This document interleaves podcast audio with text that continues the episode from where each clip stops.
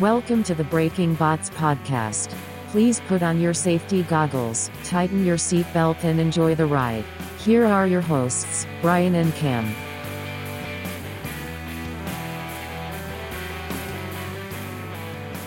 Hello, folks. And welcome back. Take two. Yes. Of We already episode- did this once, Yeah. but I we- forgot to press the button. Yeah. Oopsie.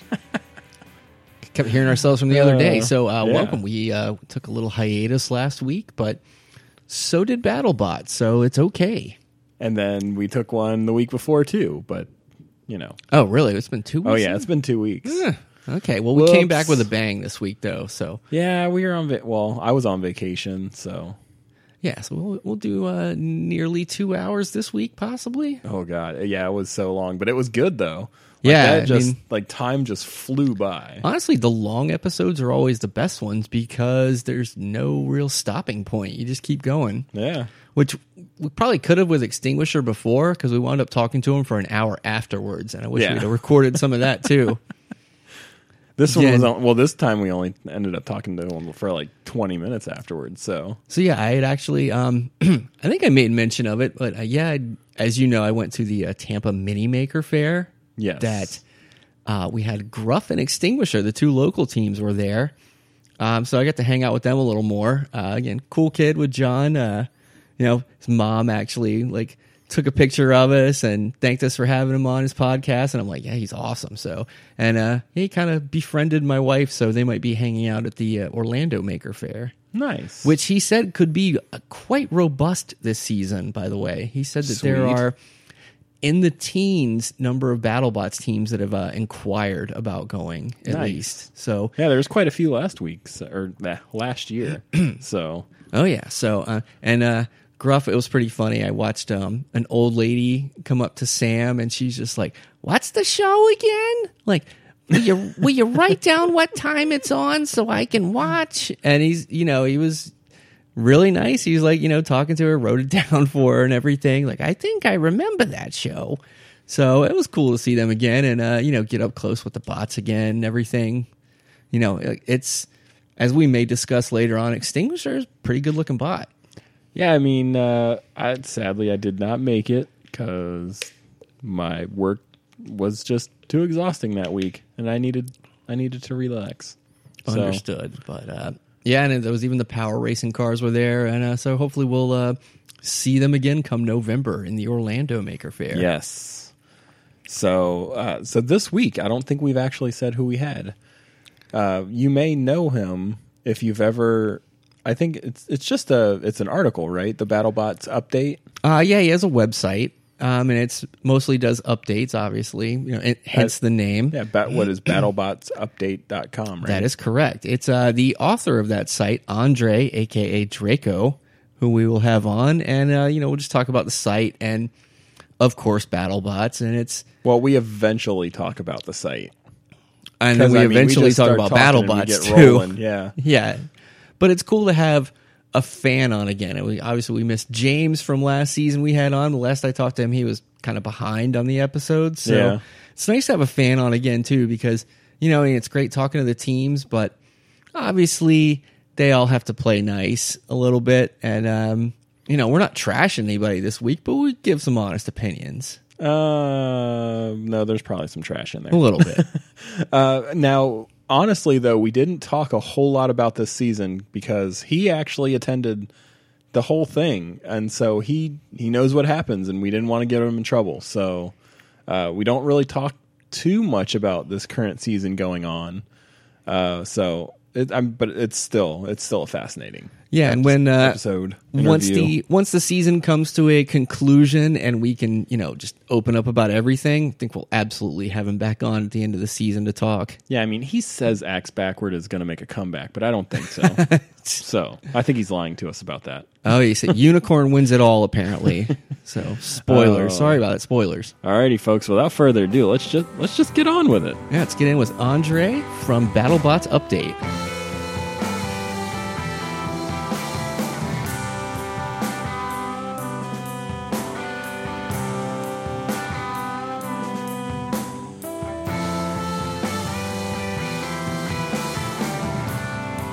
Alrighty, folks, and we are back. And this week we have a not so traditional guest.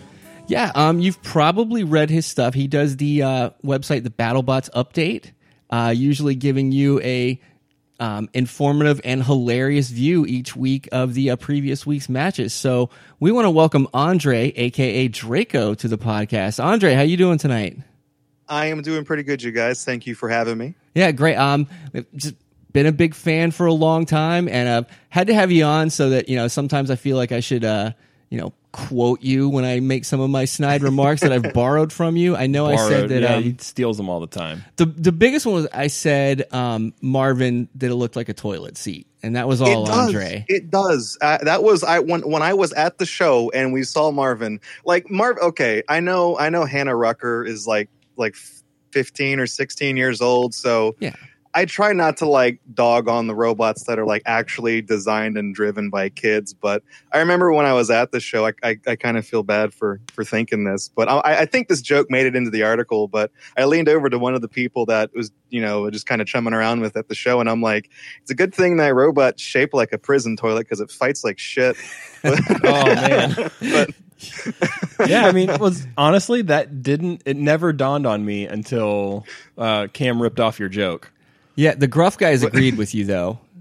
They go, "Oh my gosh, it does." I didn't even notice that. They were they were wondering if it was supposed to be like the ship on uh, Hitchhiker's Guide, but it didn't look like that. I mean, it kind of looked like the bot, I guess. But See, I read I read the um I read parts of the book when I was in high school, but this that would have been like 15, 16 years ago back when I was in high school and like English class reading those. So I never actually saw the movie. I, I know they made a film adaptations, but I had no point of reference for that. I just I figured there was probably something specific with how the spinner has the two green teeth because I know I mean I know I know Marvin is the, the android. I know 42 is the answer to life, the universe, and blah blah blah blah blah and everything. uh, and, and everything.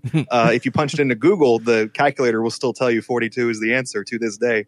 nice. but- Um, so I didn't know if like because I, I know like the the team T-shirts have that green stripe across like through the numbers. So I figured that's got to be symbolic of something. But like I said, I I did. It was lost on me. I just looked at that robot. I'm like, man, it looks like something you just take a dump in. It's like something you make, you use it to make prison wine.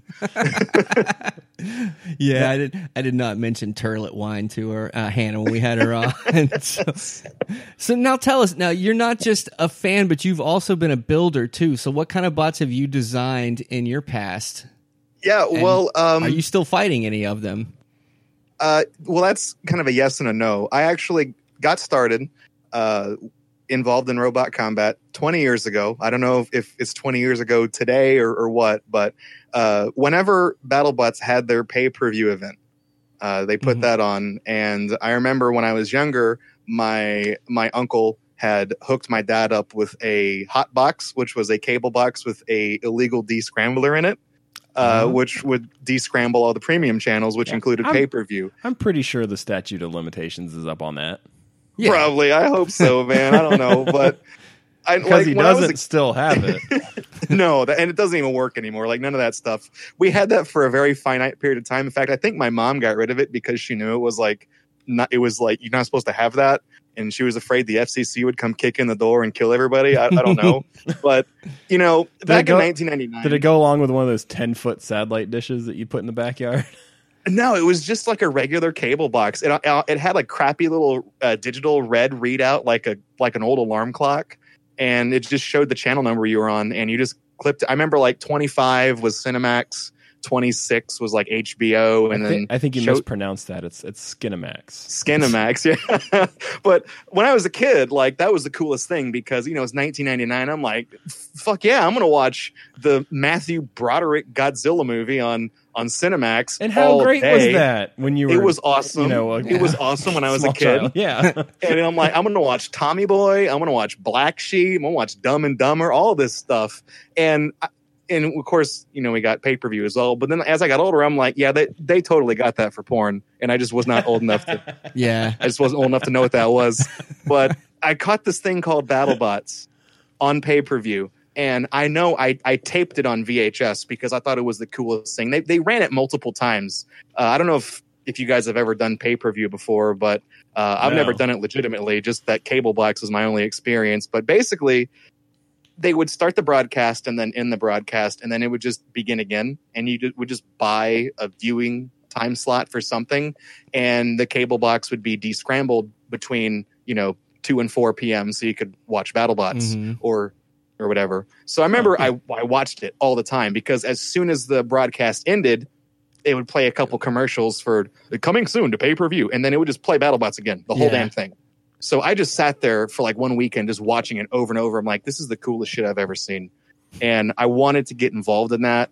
Uh, and I had you know radio controlled RC cars and stuff like that. So I just I started taking them apart and figuring out what the pieces did. You know, figuring out well I could you know drop you know this motor is the same exact size and this car goes faster than this one and then you know I, you start frankenstein and stuff together and i kind of everything i know about robot combat from back then i just i taught myself because there was no there was no repository you could go to there was no youtube to watch Yeah. tutorials there was nothing you just you took stuff apart and you poked at it and if it quit working well then you just fix it and try something else Yeah. and uh, in uh, the year 2000, uh, the uh, the the school I was attending, you know, we had a, a robotics club that I kind of helped start, and everybody. This was back, you know, it was on Comedy Central now, so we were all watching that, and we would talk about it, and we started building crappy little robots that were about six pounds or less out of just off the shelf radio controlled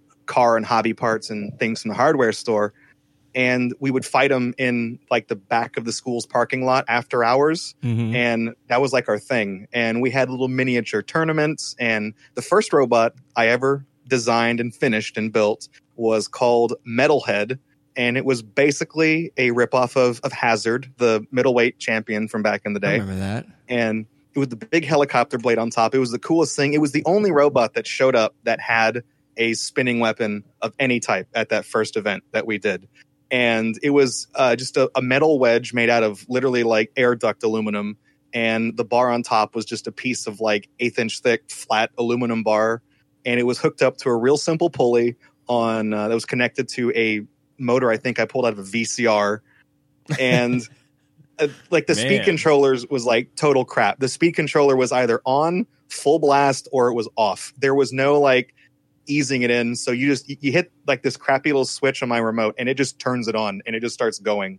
And the the teacher that was like overseeing it was so fucking nervous about this thing because he was like, I don't know, man, that's gonna kill somebody. Yeah. That's gonna some kid's gonna get least. their some kid's gonna get their shin split open or something. Like this is gonna be a disaster. So I remember I had to test that robot for like 15 minutes at this event just to demonstrate to the to the safety people, the teachers, that's like, no, this works. It turns off when I turn the switch off. You know, it, it meets all the what little safety requirements because no one knew. Yeah. They were just like, Yeah. okay, when we when we say stop the fight and you turn it off, it's got to stop, and it did. And we, we I put it through the ranks. I hit a couple, you know, I had a couple paint cans and stuff to show that like, yeah, you know, here's how it works. And after all was said and done, they put me in the arena to fight uh, my own brother who had his own little robot that was like a little uh, six wheeled moon buggy looking thing, and they you know they blew the whistle. They said go. I turned on the blade. It did not even make like one complete rotation. It just stopped and started to smoke.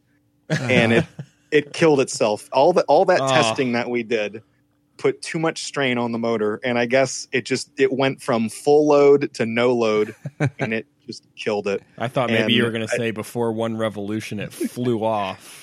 no, no, And- thankfully no. It started to spin and then it just slowed down and started smoking. I didn't even leave the starting square yet because I noticed I'm like, what the hell's going on with this? I'm like, oh damn it, Ah, it just it died. So I end, I still ended up, you know, spinning around backwards, fight as a wedge, you know, do that, you know, pushing people around. Uh, I came back the next time with uh, something called Terminal Impact, which was basically a derivative of of, of Metalhead. mhm. And uh, what I had done was um, I had put uh, a big pizza pan with some flails, some padlocks, so that it would spin and there wouldn't be as much kickback into the weapon. So that worked slightly better. We actually won the little mini event that we brought that one to, but then we tried it again, but everybody had kind of gotten privy to it. So they built things like specifically to stop my pizza pan, so it didn't didn't work as well the second time around. But Ah, you know that was that was back in like 2001 uh i kept up with uh robot combat for several years you know kind of taking a couple hiatuses here because there really weren't a whole lot of events in texas there was one in dallas uh called swark that went on from like 2002 to 2005 or 2006 and then they disappeared for several years they and then a few years ago they started back up under the name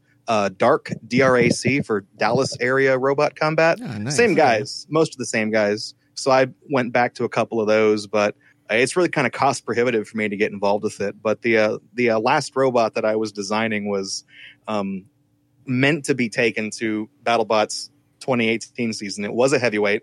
It was called Super Hammerhead, which was a, a rebuild of my, my younger brother. He had a robot called Hammerhead that was just a, a radio controlled gravedigger that we put a bigger motor in, and Oh, it just would just drive into people and just slam into them. So we were like, we're going to take this, we're going to make it 250 pounds because we're going to go get a Power Wheels truck and we're going to just soup up the hell out of it. We're basically going to build like an aluminum box, put the parts in that, put some big ass tires on it, and then just, you know, put the plastic shell on top of it. So really, it, it's just, that's just for decoration. It's almost like, um, I don't want to call it Tentomushi, but you know how how Tentomushi just used that sandbox as part of its chassis. Yeah.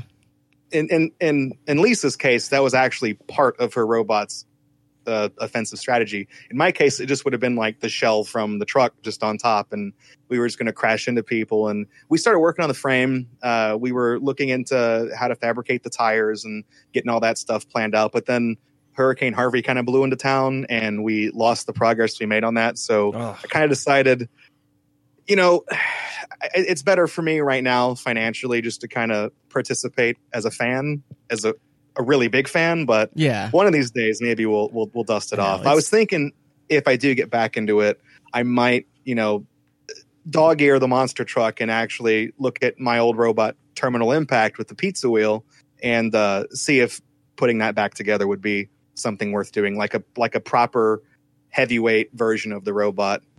Well, you could try the Power Racing series with the uh or- with the Power Wheels truck though, because they kind of have a five hundred dollar yeah. limit. Well, Oh, That- that's oh yeah, I've, I remember that's a thing. Like people actually race those. oh yeah, it's. Uh, I'm I'm gonna be working on. Well, I've, I mean, I've got the tub and everything, and to be fair though, it's a five hundred dollar limit of what's on the car, but it. That don't let it fool you. That's not including the safety stuff. So. Oh, yeah. Oh yeah, no, that's and that, Yeah, that's it's- kind of what it's like. One of those things where you, I don't know if you've ever heard of like a, a chump car racing or or le, the twenty four hours of lemons, but those are five hundred dollar cars. But it you have to put two thousand dollars worth of safety equipment in them. Oh, yeah. It's like where So- it's like where people race the they like buy a beater and they like race it. They try to Yeah. soup it up and race it, right? Yeah.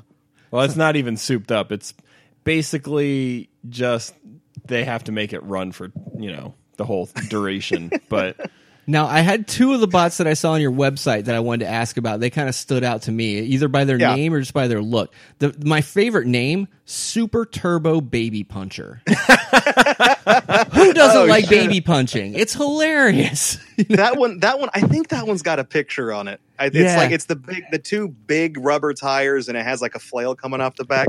I'll admit I haven't finished the pages for most of those robots because I've been so swamped and I'm also in the process of trying to assemble a complete archive of pictures and video where applicable. So I haven't put any pages up, but uh Super Turbo Baby Puncher weighed a pound Mhm. uh, it actually it still exists today as a three pound robot that's incomplete. Sweet. It, it it went up a weight class and it, w- it was renamed to uh, STBP because you know now that I'm in my 30s, jokes about punching babies that were funny when I was you know 15 years old. That's not it's not kosher. But the story behind that is I, I don't think the robot's decal is visible in the picture that's there. I think No. it was either damaged or it hadn't been applied yet, but it's actually a reference to a Photoshop from uh, somethingawful.com. They Oh, did man. a Photoshop contest where uh, people took video game screenshots and like photoshopped in stupid crap. So in uh, Doom 3, there is a arcade game that's called Super Turbo Turkey Puncher 3. and Uh, I It's a thought you were going to say you- baby puncher, and I was no, immediately Baby going to go Puncher- Google that. that's the Photoshop. The Yeah. Photoshop version from Something Awful is Super Turbo Baby Puncher, and uh, so but in the game it was Super Turbo Turkey Puncher three or something, and it was meant to look like uh, Super Turbo Street Fighter 3's arcade cabinet. And you can walk up to it in game and click the action button, and you, you punch a little turkey on the thing, and it uses the um, original. Uh, the digitized fist from the the first two Doom games. It has the, the Oh, spike yeah. knuckle on it Mm-hmm. and so it's that. like a, it was like an homage to their older games and then with that photoshop like to me that was that was the funniest thing when i was younger i was like super turbo baby puncher is the funniest fucking thing to me right now it is hilarious and i had this i had this robot that was off the wall like when we built when we built super turbo baby puncher the robot it was one of those things where it was like the idea came before anything else we were like we've got a pound of weight to work with what's Okay. the biggest set of tires we can fit on this thing nice. and so I started going through some of my old parts because you know I'd been taking apart radio controlled cars for you know, you know three or four years back then, and I never threw anything away. I just throw it in a storage box, Yeah. and you know it was one of those hoarder things where it's like I'll find a use for this later. Uh, some sometimes I did, Yeah. and so I had these two big ass tires. I think they were like almost five inches in diameter, which is absurd for Yeah. a one pound robot. Yeah, I'm watching Which, the I mean, video you- now, and it looks absurd. it's and it was made from a radio controlled BattleBots toy, the kind you could you could buy at the at the toy stores back then. And we we had to modify the center part a little bit to be able to fit a custom battery pack in there because the wheels, like you you get you got 16 ounces in a pound. Yeah. Those wheels weighed eight and a half ounces. They were like slightly more than half. So everything else on the robot had to be just under half a pound. And like we even had to kind of skimp on like the flail because we wanted to put a longer one on there and maybe weld some like little thumbtacks onto it or something like that. So there'd be some bite to it. Instead, we just had to resort to taking one off the ceiling fan, the, the pull chains. we were like, well, that's going to be the weapon. That's going to have to work. It's not going to hit worth a shit, but that's, that's what we're going to do it's going to look And- ridiculous, though. If it it but it was it was always a crowd pleaser. And the announcer hated saying the name which was kind of a running gag. And it was in four fights. It lost all four of them. Uh, one of them was pretty close. And then we did win a rumble by virtue of surviving the longest and just landing the most hits with our crappy little weapon. Nice. So you had to say it again. That's a super turbo baby puncher yeah oh yeah, that's what I'm saying. Like you had to make the announcer say it again. That's awesome. Like yeah, I mean I know one time at trivia I, I could feel the guy just gritting his teeth when he's like, and the winner is Hurricane Sandy Hook. Like, yeah, woo! Everybody in that Man, place I hated us. when I, I I did uh, I used to live in a, the more metropolitan area of, of Texas for several years, and uh, I remember I did pub trivia with a with a couple of buddies I had in, in town, and when we had to name our team, we named ourselves uh, s- like seven XL anime shirt or something. Oh, nice. That's what we that's what we went with. That's fantastic. oh, one more bot, and then we'll move on to battle bots here. But I had to ask Yeah. about the Fatal Contraption. Was that just a freaking NES? Yes, it was. Uh, that Nice. was um, it was a robot that we built. It weighed three pounds. Uh, we managed to get it down to three pounds, and it was one of those things that when we were done with it, it looked too good to destroy, and we never fought with it. Uh, the story behind that is one of one of my buddies growing up. Uh, he was really, really super artistically inclined, and um, when we were in middle school together, his brother, unfortunately, his older brother passed away. And his older brother was also like really artistically inclined.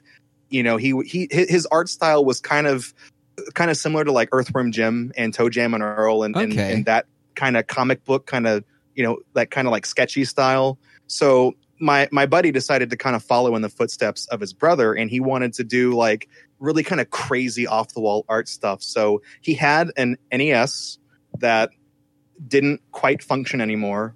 So That he happened. basically told me that what he wanted to do was he wanted to take the guts out of the NES and he wanted to build like a, a like a crazy custom shell with it. And he asked if I could fix it for him. And I told him I'm like, you know, yeah, give it to me.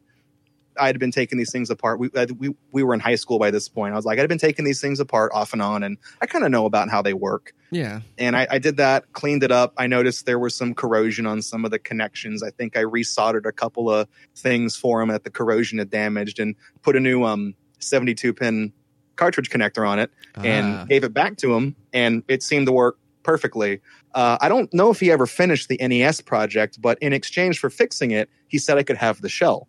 So Okay. I had this this shell, and I'm like, I could probably like fit the parts from one of my hobby tanks inside of this thing. and uh, one thing led to another, and instead of putting the parts from a hobby tank in there, I decided to hack apart like a Tyco rebound or something that was stupid fast.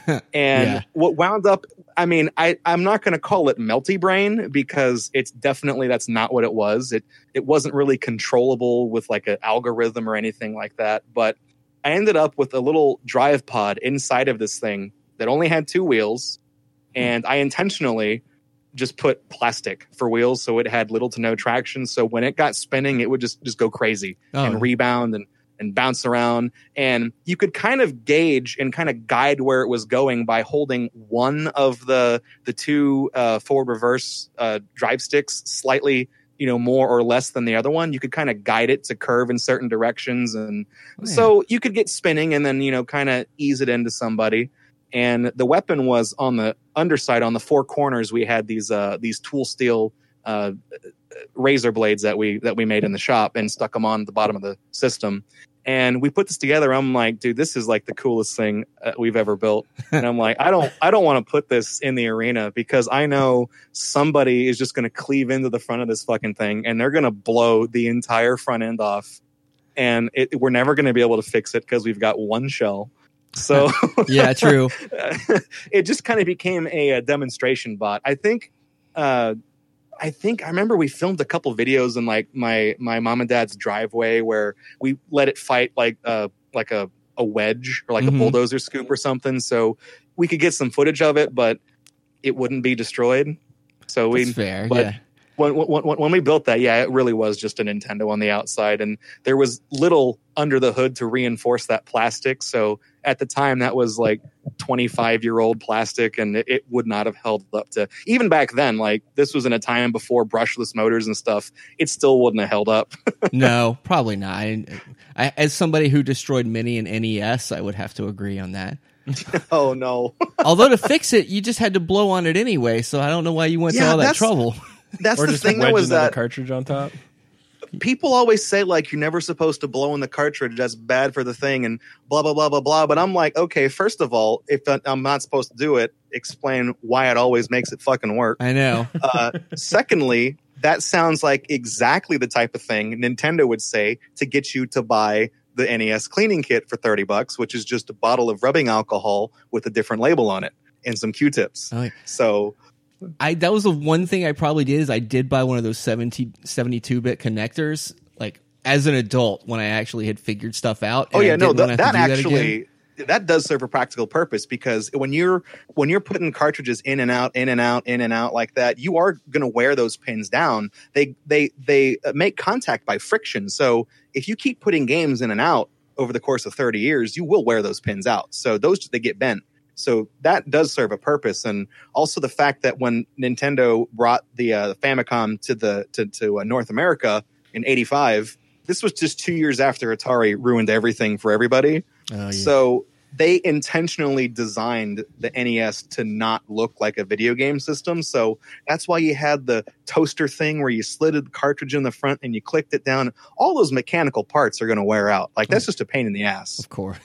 now, did you play any of the BattleBots games that were out on the uh, what was it, the Game Boy Advance or the? Yes. Now, I guess the. I guess the GameCube one never came out, but yeah, I've I've played an emulator of that one. Um, yeah, I I, was. I have too. I, I, I've I've played the unreleased version of the the uh, GameCube game, and my heart skipped a beat when I looked through the roster and saw that Super fucking Ginsu was a playable character, and I was like, oh my god! You know, I had one of those nerd moments, and but then I realized he's a locked character.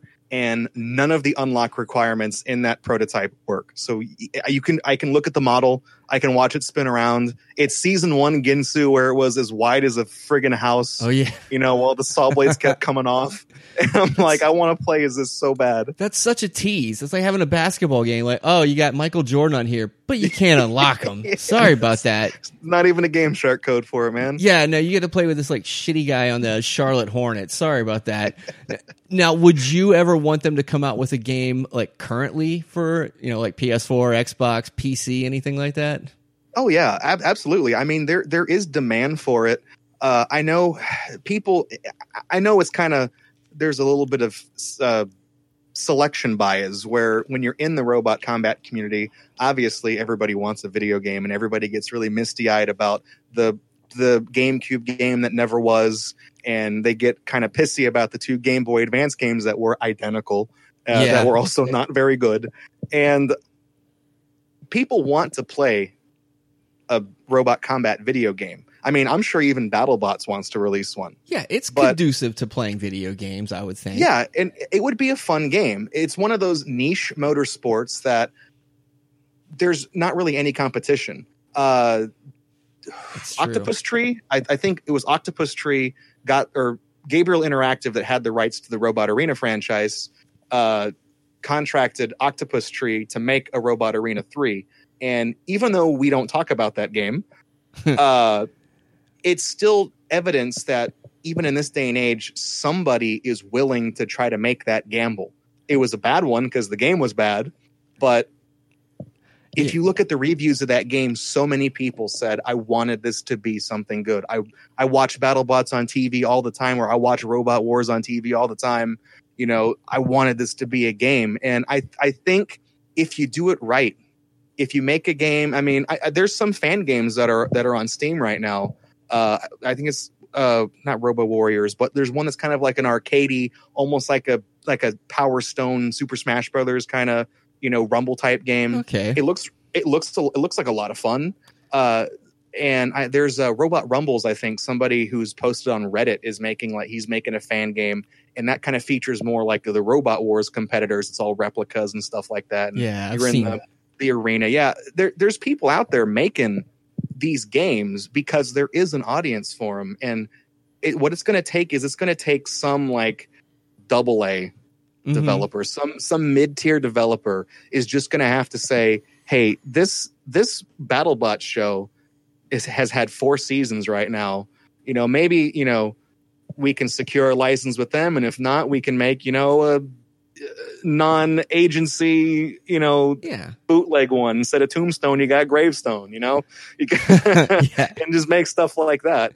At somebody at some point, somebody's going to have to take that first step, and when they do, and if they don't screw it up, they will find that they're going to make their money back and then some. Yeah, I would be happy if it had like exhibition mode and tournament mode on there. I know people would complain like, "Oh, there's not a career mode where I can like sign a sponsorship deal with Vex Electronics or something like that." Like, calm Yeah. down. But, you know, just just those two and even give me like 16 to 24 of like the best bots. Like I I don't care if, you know, I don't know, like I mean, that's that's really kind of what the canceled BattleBots game was like. You had um you you had some of the licensed ones from the show, mhm. and then you had clearly you could tell which ones were licensed and which ones were made by the developers but the the funniest part about that game is that they had Mark Beiro like the ring announcer at the time come in and record a entry line for every single robot and that included the names of the robots that were built that were the stock ones that the developers came up with so you'll have you know Mark Beiro show up and say Biohazard, Dissector, Fang, Shrike, all these all these classics, but then he'll also say like Atomic Monkey and Taxi Cab and uh, my favorite is the Nut Cruncher and stuff. Oh, like wow. that. So, but but yeah, I mean, having something like that where you, you kind of get some of the likenesses of the popular bots, and then maybe a couple, you know, ones that just look like combat robots. Yeah. you, you throw them all together and have an instant action option off the main menu, and maybe a, a tournament play. It doesn't have to be elaborate. It just has to be something to make a statement, and then Yeah. that'd be a great barometer to measure against. Yeah, playable and fun is probably all I really Exactly. Yeah. Something you could just drop in, you know, smash up a couple of couple of rounds and maybe play online multiplayer or something. And Yeah. you know, that's that's all you got to do. Exactly. All right. So I got another. Uh, got somebody else in our corner here. Like, make this video game. Well, nobody has Right. said no. So now I mean, the BattleBots update website. Now your articles, you come out with, um, you know, weekly articles, you know, kind of highlighting the matches from the previous week. So I want to ask, um, as far as like your notes, as far as writing these articles, is this based on your experience? Because uh, you told me before that you go to the BattleBots taping live. So it, do you make do you jot down notes while you're there? Do you kind of do it on recollection, or are you more watching the replay on television before you come up with these articles?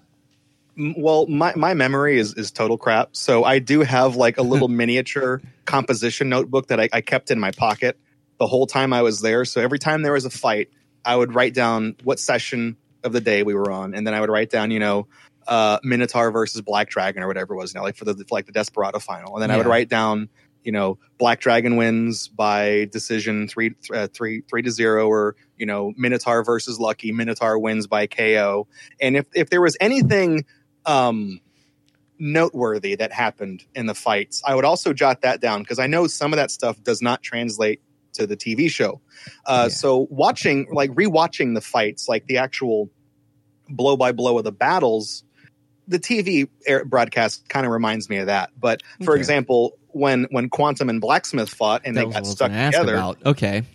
those sons of bitches got tangled up for a very long time. like they got tangled up long enough for me to make a joke about quantum entanglement that made Mark Setrakian laugh his ass off. so you know, so but they they they did this fight. You know, quantum bit down right into blacksmith's top. You know, heavy steel armor Yeah. and the immediately the fight got all kinds of screwed up. And Trey Roski came out, the head of this with the head of the safety crew, and they tried to separate these two stupid robots for like 20 minutes Oh, with man. increasingly you know bigger tools at first you know trey has a big long crowbar like a big pry bar he comes out with and tries to unstick them and then that didn't work and then they brought out the hydraulic air cushion thing and or they tried to inflate the little clampers and pry them apart and then that didn't work and then they just wheeled the robots out into the pits the Mhm. guy the the the floor runner the guy who says all right everybody in the audience he's british so he Yeah. has that voice sorry. I've, I've told i do a bad impression but he's like everybody on your feet we're going to take these robots right back into the into the pits. We're going to get them separated. We're going to go on with the next fight just a few minutes. And so they bring out the next guys and then they do that and then they bumped that fight to the afternoon taping session. So when you sat down you know joby that's the the, the, the floor guy he says yeah. he says they're gonna they're gonna resume a fight that had to be stopped officially the previous session. They put Blacksmith and Quantum about where they were in the arena. They say go. Quantum bites down again, gets stuck, and then uh, I think Trey Roski probably said a like a whole string of profanities. And, I probably and- would have too if I was there. Like, come then- on. and then they just had they he tried for like a couple minutes this time to separate them and when they didn't budge they just had the officials call the fight and send it to the judges for a, uh special decision Mhm. and then they ruled in favor of quantum but like that you know whenever you see it on tv you got chris and kenny you know bantering and talking about the fight and you can see they they hide one of the stucks with the jump cut yeah. Yes. but the second the second one they actually left in there because they had to just end the fight. So they had to have a point of reference to say, okay, here's how we're ending the fight. We can't separate them. But some of that stuff, like it just, you know, it it doesn't make it to TV. So I do take notes about that, and uh, I try to do a better job at the end of every season. I do the uh, giant washer awards, the Oh, big yes. fake prizes at the end of every season. So I've been trying to take better notes uh, throughout the season. Like if there's a fight I see as it happened, you know, I'll I'll uh, I'll write down some ideas I had. So like whenever Kraken was fighting Ribbot, and you know Kraken just bites off all of Ribbot's legs and stuff, I'm like, someone's gonna win like the Jeffrey Dahmer Award or something. I don't know because that's that's real screwed. That's real messed up. And then you know every year uh, there's uh, fake awards that get given out every single year. So one of them is the the very tasteful Dale Earnhardt Race Hard Crash Harder Award. Oh You know. no. yes. Tombstone's getting that this year. Oh, I mean, nice. there's no way it's not. But so I would like I would Uh, write I down mean- ideas for that. What about uh, uh, Captain Shredderator? That- Well, Well, I think that's a Captain, that, that, lifetime that was achievement last award. season. That, that, that was that was last season. Whenever Captain Shredderator burned up, I but don't that know. was. Captain Shredderator seems to hit stuff and stop working every time. but So- see, it's it's specifically even even though like again, it doesn't I- have to be a, a left hand turn. Yeah. Captain Shredderator wins it by the the A letter lifetime achievement award. of, the, of, of of that of that tragedy. But I feel like whenever somebody dies in a big fireball, like that's the spirit of the award. As tasteless as that joke is, but I think back to the other times it's been given out where it was like uh, uh, Stinger getting thrown through the air by a Bronco with with its flamethrowers going and it lands outside of yeah. the arena. I'm like, that's why it won it that year, and that was actually I think that was 2015, the first year that I thought to to to uh, do that, but. I don't know. I'll, I'll I got to think of something for Captain Shredderator. They're hey, they're zero and three right now, right? They went the Desperado and just lost immediately to Black Dragon. I yeah, think. Yeah. they did. Yeah. Now I had a question too. Uh, speaking of your, uh, you know, the Giant Washer Awards, one of the ones I was going to bring up because it had me nearly waking up my wife one night at midnight as I was leafing through these. The most awkward team photo last year of Deviled Egg because I was just like, oh my god, yes. Um, I just I had no idea what the hell was going on with that team photo. I didn't know what they were trying to, and I never saw them fight because that's kind of the basis I used to go. Oh, you know, maybe I'll contact this team to art like interview them. I looked at that and I just said, "Yep," and I kept scrolling, and I wanted to know if you had. I don't know, man. at That looks like a pretty interesting interview. yeah. I well. I don't. You, I guess it could have. been. Do you have any nominees so far this season? Have you scrolled through the team photos yet? Like, are there any uh, you know candidates so far that you've jotted down? The the guy I think his name is Bob Girardi. The guy that built Daisy Cutter's got a really weird smile. Uh, I, I I don't mean to like call him out specifically, but that's like my knee jerk reaction. That's immediately who I thought of. uh, just because he he- he's got a really goofy grin. He his the uh, Daisy Cutter robot. We haven't seen him yet, but they're No. they're I, I they were like never in the pits when I was back there, so I never got to meet them. But they they're they come off as really eccentric people, and there's a whole lot of them in the uh, team photo. And I didn't run into any of them, so I, I thought that was kind of weird. that They just kind of like vanished. But the other candidate I can think of is I'm pretty sure I'm pretty sure the guy that built Kingpin is holding a giant goddamn bowling pin in his team Yes. photo. So that's also something I was thinking about because I try to give like I try to make sure I'm treating it like a just it's it's like the millennial generation all over again. I got to give everybody an award. Somebody I want everybody to feel included when we do the wrap up because some of these teams they'll they'll show up and they'll lose like two rounds or, or they'll get they'll get beat to hell like friggin' sidewinder gets its face ripped off and its Yeah. weapon blows up and its batteries get yanked. That's like, come on, man. You think those people are going to put that shit back together? You know, they, they, they Oh got- yeah, Or they, Ne- they got what their about asses Nelly? handed to them. Or Nelly, yeah, Nelly got his face ripped off. Like, you Yeah, know, that that's That is borderline horrifying. disturbing. Um, but yeah, I, I, I was going to nominate Kronos and may, well, Rainbow's Russian, so I didn't know if I needed to. I, I kind of threw that in. I, like- I, Rainbow, I think is every every fucking year. There's some team. I I blame the guys that built Mobius. Oh, Because ever ever since then, every single year, there's like some team that dresses like somebody's mom gave them a gift card to like Hot Topic or whatever, yeah, and, and Kronos is that team this year. yeah. I, I well, the just one dude all the way on the right looks like he's holding an invisible salami. But what, what I like about the Kronos guy, the, the the main guy involved with the team with like the the comb like the half buzz comb over thing Yeah. that he dyed green, he didn't do that just for Kronos. He was on somebody's team last season. I want I don't know who it was, but he he was on somebody's team and he had the same haircut. So that's that's just that's just his So that's haircut. just him. he Okay. always- that's the way he always looks. nice. I had I had one more. I was. I mean, this is my. Um, I had an award. I was going to see if we got nominated for. Um, the "You're Trying Too Hard" award, and that's whether it's a team that just just needed to tone it down a little bit, whether it was with the bot design or their costumes or just their outfits uh, or, or their attitude when they were being interviewed. Was there any team that you can think of off the top of your head that may have fit that uh, description at all? Because I can't remember who I was thinking of.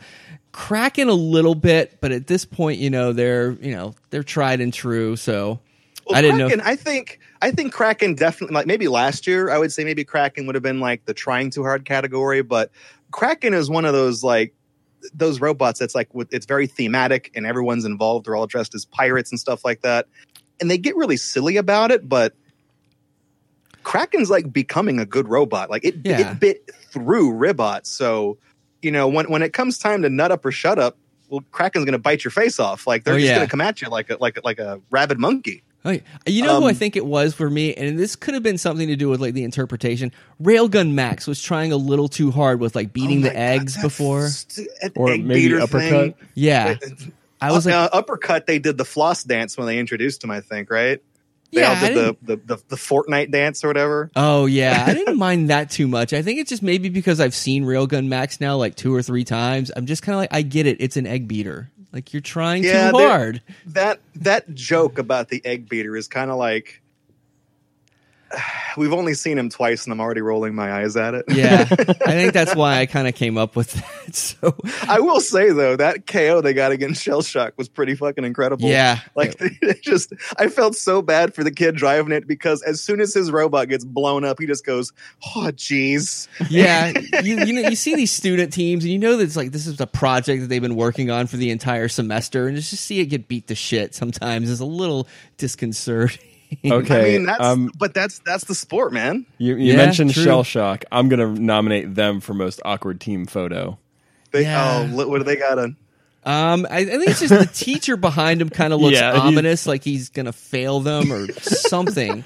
Um, yeah, sure. We'll call it fail them. Fs. Yeah. Oh, yeah. It's Uh, now, um, I get. Let's see. Is there is there one bot that you irrationally love and one that you irrationally hate, just for no reason? That you're just kind of like, I don't like this bot. It may not have to do any, anything with like the team members or anything, but is there one bot that you're just like, God, I love this bot no matter what. yeah. Like Cam hates Captain Shredderator, so he hates America. but I love Duck. you commie. Yeah. If they if if there was a robot that I had to pick that I would just say that like I just just love unconditionally, Mhm. I I would have to go with Blacksmith. okay. Just just because Al, it's real easy to look at Blacksmith and be like, "Eh, this thing's a piece of shit. It never wins any fights. It it tends to not win any fights, Mhm. but Al Kindle has been around in this sport for just as long as Donald Hudson and the Hold on, Bronco you guys said that wrong. and Jim Smentowski. Oh, the, I'm sorry, the legendary Donald Hudson I'm, I'm gonna I'm gonna and spread former that. BadBots, uh, f- uh, former BattleBots bad boy Derek Young. But so he he hasn't he hasn't won as many championships as these guys or any for that matter, but he has that experience and that's the X factor. So when he shows up with with blacksmith and it's this friggin' thing that people are putting flamethrowers on their robots, they really don't do anything. It's just all it's just all stupid. He's got a hammer and he put the flamethrower in the hammer Yeah. And it always stu- works. that is- that's the stupidest thing I've ever seen. But when when push comes to shove and and the green flag drops and blacksmith floors it out of the out of the box, you know, like like I think I put it in the article. You know, every time blacksmith fights, somebody is going to get their ass kicked for three minutes, even if that robot is blacksmith. It's going to be a three minute fight. There's going to be a lot of punches thrown. It's going to be a lot of fun, and you know, blacksmith. The, the the fact that it's a crowd favorite, it's got merchandising. I mean, Al Kindle, he he's smelling roses. He, he came out he came out ahead in the end. Not everybody gets merchandising and stuff like that, and not everyone gets the the adoration of the crowd. But all it took was for blacksmith to spend the entirety of 2016 getting its ass handed to it and not dying. Yeah. and a legend was born. Oh yeah, I mean you were entertained with those fights. It's like Gigabyte. My wife's comment about Gigabyte is I love watching Gigabyte lose. And it, but it's it's hilarious. It's fun watching that thing spin around and get the shit knocked out. of it. I mean, it's doing great this season.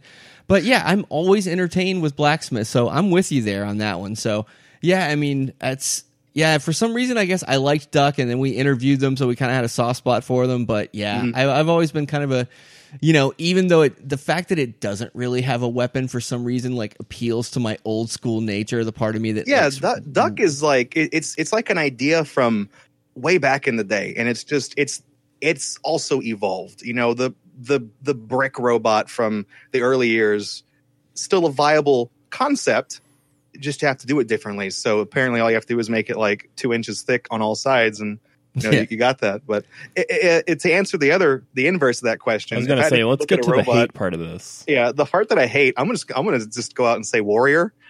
Oh, okay, yeah. because, because like I'm buddies with the guys from Team Whyachi. Like they acknowledge that Warrior is a piece of crap, Okay. and they it it it worked, and you know people seemed to like it, so they would bring it back, and a lot of it was like.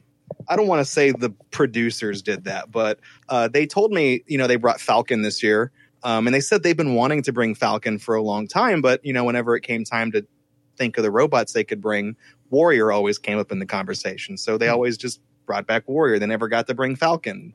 When they did bring Falcon, it turns out it sucks. But you know, Oh, it sucks just- real bad. I bet it shreds paper great though. Yeah.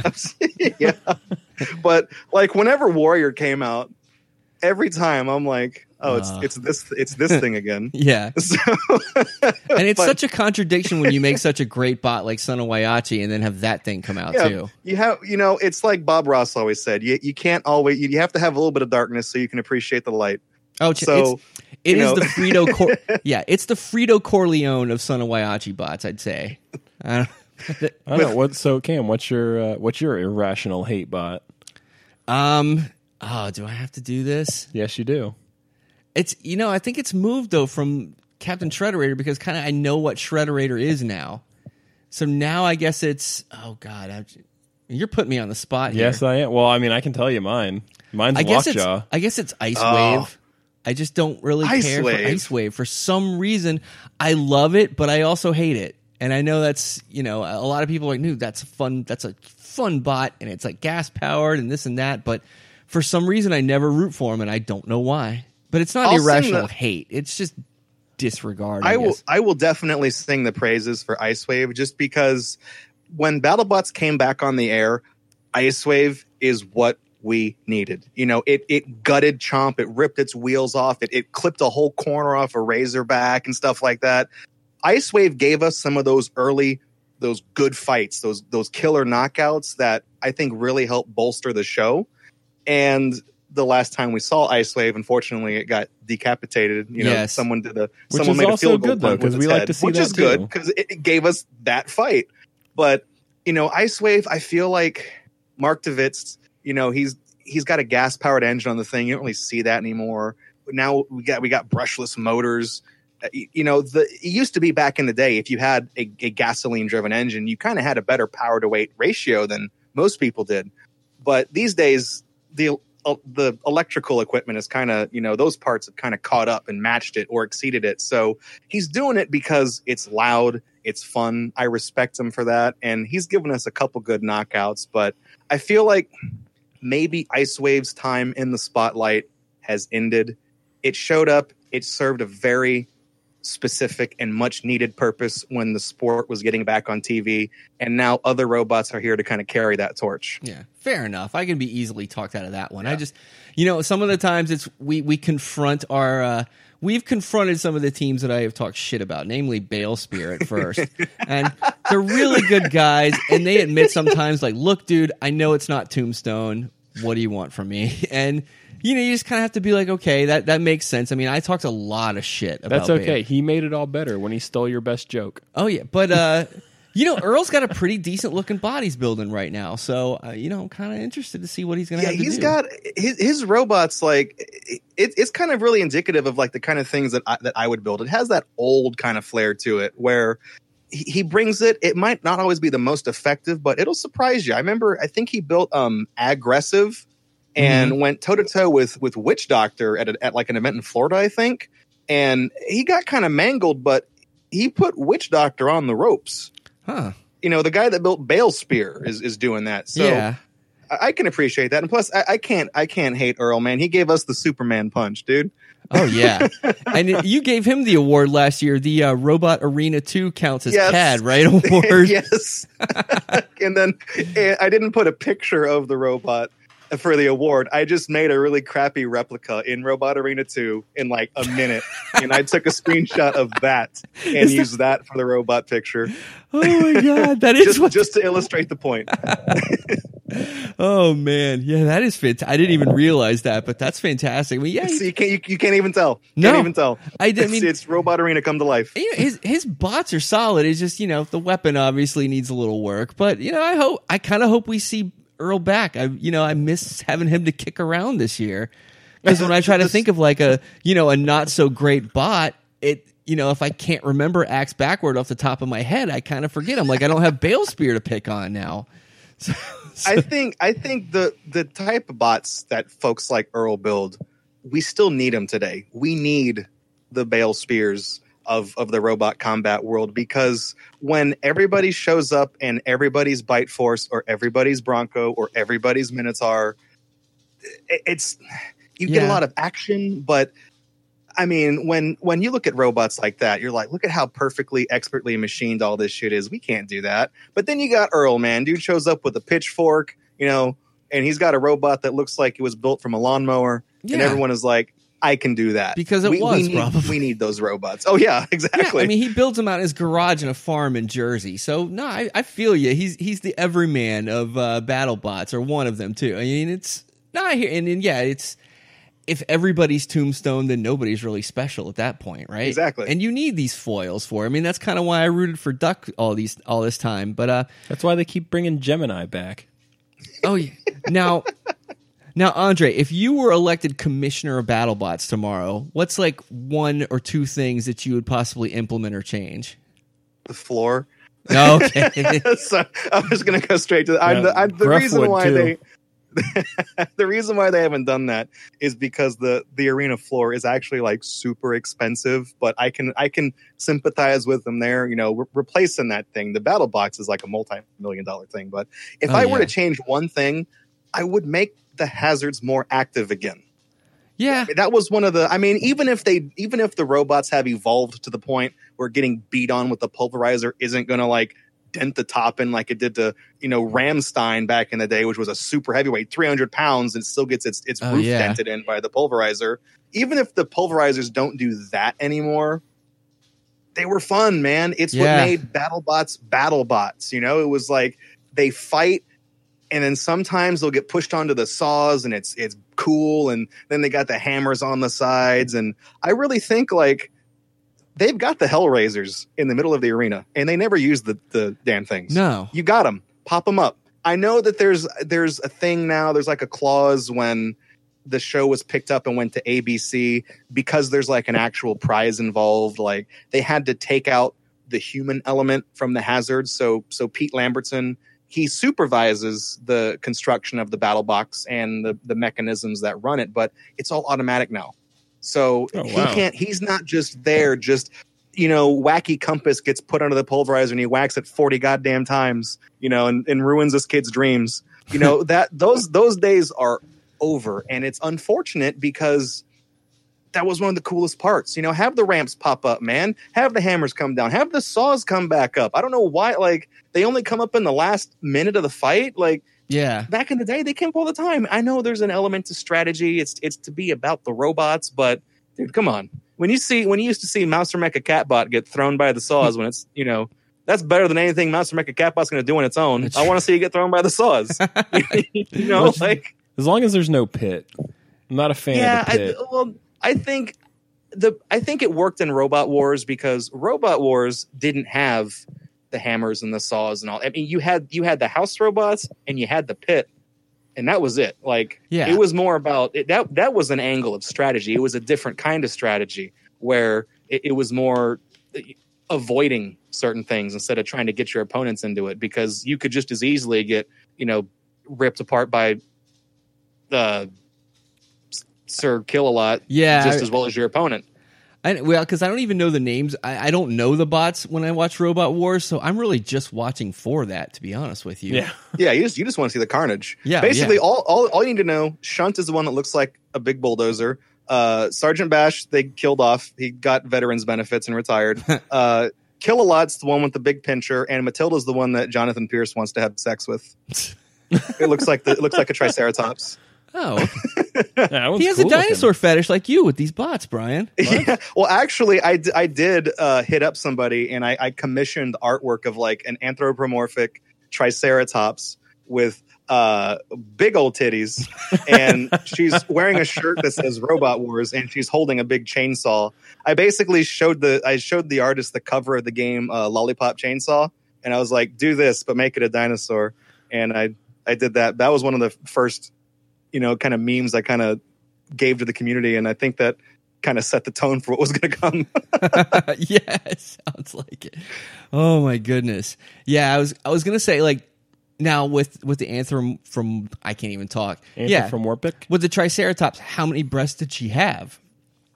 Two. I mean, I, Okay. technically, I don't know. I don't think dinosaurs in real life actually had uh, uh, knockers. So Well, I didn't know really if you, I didn't know if you went total recall with it and just gave her the three breasts. I didn't know. three. I was gonna say. I was gonna say. I, I was. I was kind of worried you're gonna say. I don't know if you're gonna go like the canine route and give her six or eight. I'm like that would just look weird. I don't Yeah, like that at all. uh-uh. I That's gue- creepy. I like guess that's I, where I've my seen, mind- I, I've seen art like artwork of that type. I'm like, uh, uh no. That's thanks, thanks, Japan. I'm, I'm done. I can't wait to uh, write the write up for this. Join us when we talk with Andre about hentai and you know, like, okay. And the Triceratops bots with tits. yeah. uh, that's like that's like it's like that's like YouTube clickbait right there. It's all caps. oh, yeah. So I uh, this might be teasing something that you'll write in your uh, end of the year awards. But what do you hate hearing more? The phrase uh, "primary weapon damage" or just the desperado? Like from Chris and Kenny. Like which one of those are you just like? If they never utter this phrase again, it'll be too soon. I would say primary weapon. I mean, I know why they do it, and I know that like the desperado thing was somebody was something that somebody came up with last season, and it turned out to be like a success. And it it really the the the desperado was born out of the the way television shows are produced. You mm-hmm. have this big moment. You, you, know, you, you you kick things off with a bang. You end things with a bang, and then in order to prevent that bell curve from dipping down the middle, you got to spike the middle too. So you got to have somebody get an award at the middle of the show so that it, you kind of keep that momentum going. So that's with the Desperado event. That's how that came to be, and I, I can get that. I wish Kenny would say it less every episode. Yeah. But when it comes to like the primary weapon thing, that's that's the kicker for me is just that I'm going to sound like a dick for saying this, but it sounds like a weasel word. It sounds like oh primary weapon. It's like uh, no no no. I, I need you to explain this for me because when you look at like uh, for example, one of the things I was joking about, I haven't put up the Desperado article yet because the the broadcast schedules are kind of crisscrossed. Yeah. But you know, Black Dragon beat Minotaur. Yeah. Minotaur's drum worked the whole time. Black Dragons went out immediately, but it won unanimously because it shoved Minotaur into the wall for two minutes. I'm like, well, hey, it did the same shit against Texas Twister. I mean, Yeah. it may have caught fire, but guess what? Texas Twister also caught fire. Texas Twister also lost its weapon. Black Dragon spent two minutes shoving that thing into the wall and it still lost. I'm like, if it's, you got to make up your minds because it's not using its primary weapon when it's pushing people into the wall. It's using a wedge, which the rules state you get negative points for. So, which hmm. is it? You know, you, you gotta, you gotta, it needs to, I don't, I don't want to say be consistent, but it's got to Yeah. be like, okay, either this manner of aggression and stuff either this is worth something or it's not because had black dragon won the texas twister fight well it also beat bloodsport it would have been 2 and 0 it would not have even been in the desperado No. if that was the case so little little things like that it's almost like you know a butterfly flaps its wings in china you get storms for a week little little things like that when you extrapolate them, those can have pretty big effects. And it doesn't matter in the end because Black Dragon won the Desperado, so they're Yeah. laughing all the way to the bank. True. But you know, it's it's things like that where they always emphasize like primary weapon, and I'm like, yeah, and I don't even yeah, even the judging on that sometimes I feel like if they're gonna emphasize it that much, it's almost like a who made the cooler weapon contest instead of who actually won the fight. because you got to look. I mean, we were talking about Duck earlier. It's like Duck, I, I- Hal, Hal Rucker. They did Duck versus Bombshell as the first fight of the first session of the first day. The Mhm. first fight recorded of this season was Duck and Bombshell, and is it's over in seconds. And Kenny says, "Wow, Hal, tell us about the you know improvements you made to Duck." And Hal goes, "Well, we have an active weapon that's a little more active this year." And I'm just like, this this man just just dropped the mic. I mean, if Kenny was holding it, but if Hal had it, he would have dropped it yeah. but you know, it's like that's the foot they that's the start that the season had and it, he's kind of right it's like duck it has a weapon it's, it's got a lifter it's, it has a little pointy thing on the back that doesn't really do anything but Yeah. He has an active weapon and he does use it. So how do you judge that against like tombstone which does real visible damage you know? Mhm. it's it's weapons are it's not it's not just black and white you know? There's there, there's a whole spectrum of how these weapons are used Yeah, and I feel like if if you've accepted the robot onto BattleBots, then you should consider it a leg- as legitimate a weapon, whether it does you know as much damage or not. yeah And yeah, I don't know. There, there's a lot of things. I mean, I could go into the weeds on on that, so I, I'll I won't bore you with my uh, you know like Well, that's fine. I mean, on and on. You, you also have robots like Double Jeopardy, where it's like, how do you even gauge aggression with the primary weapon with Double Jeopardy? Yeah, because whether if they it, have if, it, one if shot, it shoots you, yeah, if it shoots you and hits you, does it just automatically get all the points? Yeah. Like, like yeah, 'cause it's, yeah, because they do that, and then it's just like, all right, we're out. yeah, then then they become a wedge. Like that's just what they are. Yeah, and there there are some that I've I've seen people on you know on like Reddit accuse of kind of either not really having much of a weapon or one that like easily kills so that they can just go to their wedge after that. But then obviously you know if it goes to the judging, they're going to get screwed on that. So I'm like, I don't think they intentionally put some crappy weapon on there. So all right, I got a couple more questions for you, and then I'll uh, we'll get right. you to do our pop quiz and. Uh, Okay. um, so let's if you were assembling a BattleBots dream team, let's say of like three or four people that have been in this sport, who would you pick for your dream team? Let's say, I would definitely. Uh, uh, oh, go ahead. I'm just like Team Andre. You've got tons of money for this. You know, you're being backed by I don't know Mark Cuban, and he's just like, go out there, get my team, win. Who are you picking? I would definitely pick uh, Christian Carlberg from Team Cool Robots. Okay. uh, or I guess C2 Robotics is what he calls his team now Oh. because uh, he he, uh, um, he he builds robots professionally. He works. He does. He's done like military contracts. So if you want to know how to build something that's going to kill someone, I feel like he's probably the way to go. and he's also a former ba- former BattleBots champion. okay. Uh, and I would also probably say he's he doesn't compete anymore, but I would say Mark Setrakian would also be on my team because he's an engineering genius. If you're trying to get something and it doesn't work, if you need a specific part, like wh- whatever it is, if there's he's the vanilla ice. If there was a problem, yo, he'll solve it. you know, he's he's he's not. I'm not gonna I'm not gonna pick Mark for his designs because otherwise he's gonna build like a goddamn spider. But yeah. you know I, that's not going to win any fights um but, but when it comes to like that engineering know-how he's it's it's christian it's mark and then in order for like designing maybe d- the, doing the weapons i'd probably bring on and this is going to sound goofy i'd probably bring on the legendary donald hudson okay. uh, just because he he knows how to make robots redundant. You know, you got Lockjaw with the spinners, with the lifters, Dissector with the clamper and the hammer. You got Tazbot with that stupid lifting arm that swivels all the way around, and somehow that thing wins fights. Yeah. I- So- I, was gonna pick him as my driver, so he would have been on my team Yeah. too. And then for the driver, I'm going to have to go with Paul Ventimiglia because Okay. in that fight against Yeti, where Bite Force actually lost part of its drive system, but Paul was able to make his robot look like it was still able to drive in a straight line by spinning up his weapon and using that residual energy in the weapon to kind of pull it forward. So he drove with what drive he had, turned the weapon on, killed the weapon, and then let that coast forward.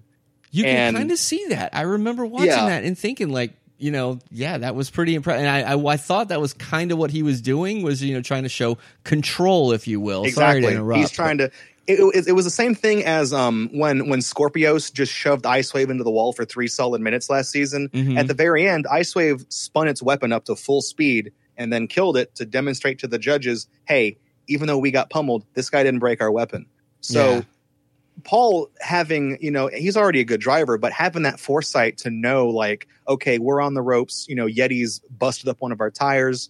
Thankfully, Yeti is incapacitated because it's been flipped over onto its messed up lifting arms. So, in order to show the judges that we're quote unquote fully functional, I'm going to coast it. So the judges think, oh, okay, well, yeah, it still drives in a straight line, and it worked, you know, because I think had Yeti not been knocked over the way it did, Bite Force was not going to win that fight. So, Hmm. you know, Paul, he's the driver you want. Yeah. Okay. I mean, like I, I was gonna have probably Paul and Donald on my team too, just in different roles. So yeah, they can always flip flop. That's cool. Um, yeah, because uh, you know Donald, he can sh- put that stupid looking wedge on the back of your thing to God. look Donald, stupid. Donald, though, he's got ninja reflexes because you can see in those fights. I think it, I I think it. There's a few examples when it's fighting Duck. Lockjaw gets popped onto its back tires, and if Donald kept going forward, he just would have rolled over. He would have popped the wheelie all the way over. But he knows, like it, it's a split second, and he nails it every single time. He just he kicks it in reverse, so it it, it, brings the robot back down when when the wheels reverse in the the uh, the other way. So it he like I said, it's a split second, but he knows if he's going to keep going forward, he's going to flip his robot. And when he kicks it into reverse, he brings it immediately back down. Like those, those to, to have those reflexes still at his age is Yeah. amazing. It's like this guy just he just he must just play like I don't know. He, I, he he would be a great speed runner to do like frame perfect video game tricks. That's true. yeah. He's probably a Fortnite Oh, yeah. champion. well, there there are matches when I feel like they have no business winning, and the only thing that made the difference is probably him. So I I could Oh, yeah. definitely get behind that. So now before we do our little like last pop quiz here, tell us where we can find you online, the website, and uh, you know where to follow you as far as like Facebook, uh, you know MySpace, AOL, all that good stuff. yeah, Hey, 'cause we, we didn't BattleBots. really even get into your uh, your whole deal with the with the Yeah, BattleBots tell us a little update. bit about Yeah. the website first before we yeah, do. sure. Uh, I'll, at, at the end, I'll I'll I'll pack it on and tell you where to go. Uh, my website is called BattleBots Update. It's battlebotsupdate.com. Okay. And uh, brief history of the of the the website. It originally started in some form in 2008, a different comedy site that I was a, a columnist at. Uh, we were kind of trying to lead the way and help preserve BattleBots. Like it wasn't on TV. It's 2008. It wasn't on TV anymore. It was. It had been off Comedy Central for half a decade, but I prided myself on having a complete collection of you know homebrew VHS tapes. That I just recorded off the TV of every single episode of that show, and nobody was putting them online. And I started working with a buddy of mine. and We started trying to digitize them, and the technology wasn't there for us to be able to share those videos. But we we kept eating up our bandwidth Mhm. but we would post an article we would post a, an episode every week on the site and then the very next day there would be an article called uh, battlebots update where i would look at the fights and kind of trash talk and make fun of them. This was 11 years ago. The, the articles sucked. They were not very funny. And it, i maintained that up until the second season of the comedy central show and then i resigned from that position and then kind of went my own way. Okay. um, without going into too many details, that era of like 2008, around that time, was a, a real bad period. I, I regret it. okay. And in in in 2011, I kind of got my shit together, and it just so happens on Science Channel they did a TV special for one of the Robo Games events, and uh, I wrote an article about that. So that was kind of in the spirit of BattleBots update. So you had it in 2008. You had a little brief, you know, revival in name only for one Mhm. article in 2011, and then in 2015 when you had the news ABC is bringing the show back. I'm like, oh, dude, I could do that stupid yeah. BattleBots column again. but I'm like, I'm not working for anybody right now, so I got to like do this myself. So, yeah. so uh, I went and registered the do- I because it was I was solo, so I went and bought the domain and started getting it set up. I uh, worked in IT at the time, so I just hosted it from my employee plan. So that's why the site always went down because it sucked, uh, and that's why the site was always hacked uh, because the Oh. WordPress was on a, a shared hosting environment. And Man. I, I just I kept on it, and I know those early articles were. I feel like they were a little more vicious than I, I wanted them to be because I, I've always I was raised on something awful and Seanbaby and Maddox Yeah. and all these these belligerent assholes of the internet, the early internet. That was that was me, man.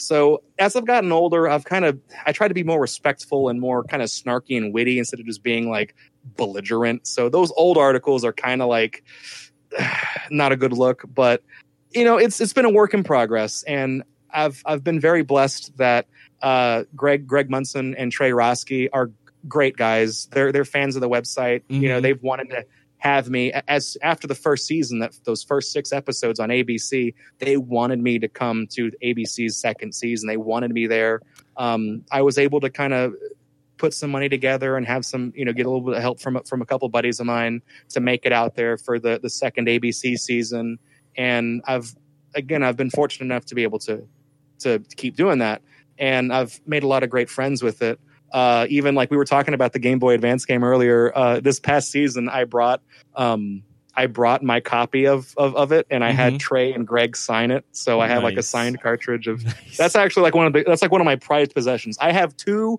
Game Boy Advance games that I, I actually I have three autographed video games. I'll, I'll- this is real quick. I got the BattleBots one. I have a copy of ET for Atari signed by Howard Scott Warshaw himself. Uh, and I, I have a copy of uh, this is going to make no sense, but I have a copy of Paws and Claws Pet Resort for the Game Boy Advance, uh, autographed by one of my favorite Twitch streamers because he's he's doing this thing where he's trying to like play through as many Game Boy Advance games as he can, and uh, he was not able to beat that game because it's programmed so poorly that it cannot be beaten. But he still sank like 30 hours into it, this crappy pet simulator game. So uh, I had him sign my copy of it, but.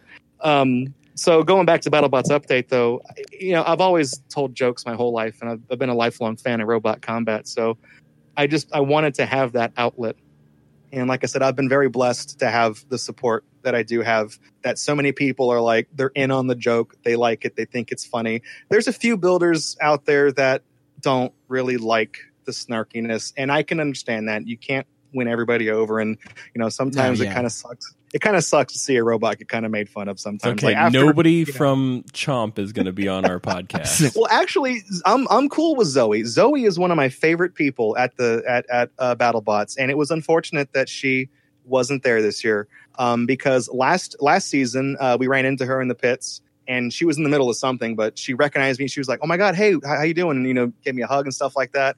And she said, "Real quick, if you want, if you go out back around the pits where our our uh, truck is parked, we have uh, a, a bunch of empty fuel tanks from their flamethrower, and the their hammer that huge had just destroyed uh, after chopping it up. So we got to take a look at that and take some pictures and stuff. And Zoe was like, "Take all the pictures you want. Go ahead, go for it. You know, uh, go go and go and be my guest." And uh, whenever uh, Zoe brought those those kids on to operate the hazards, I couldn't remember their names, so Zoe kind of filled me in on that. So she she's actually at first I kind of went hard on Chomp because that season one Chomp was like that that sucked. Okay. But when Chomp came back, Chomp kind of redeemed itself. It's you know it's not the best robot, but I like it from an engineering standpoint. yeah, but it's got some good you know- ideas in it, but it just the execution of yeah, it's every time they- it they- takes a swing, it goes wild, even if it doesn't they got hit anything. they got their aspiration their aspirations are set. Um, if you guys sorry if you guys heard that, I I cashed a check at my bank this afternoon, and then my now my mobile notification just went off. So Ka-ching. it, it, it is a ka-ching. Uh, but you know, they, Chomp, the, their ideas are like way up in the sky. But I feel like if they just dial it back just a couple of clicks, they've got something. I mean, you know, like like Jascha Little design helped design that weapon. He built the Judge. That thing's punching holes in the floor in the Comedy Central days. Like he ain't stupid.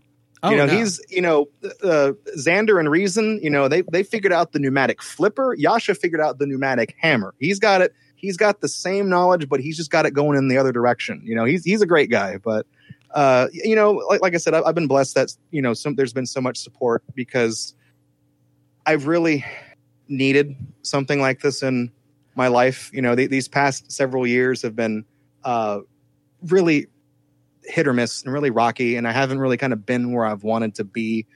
You know, just in terms of my personal life and stuff like that, and Mhm.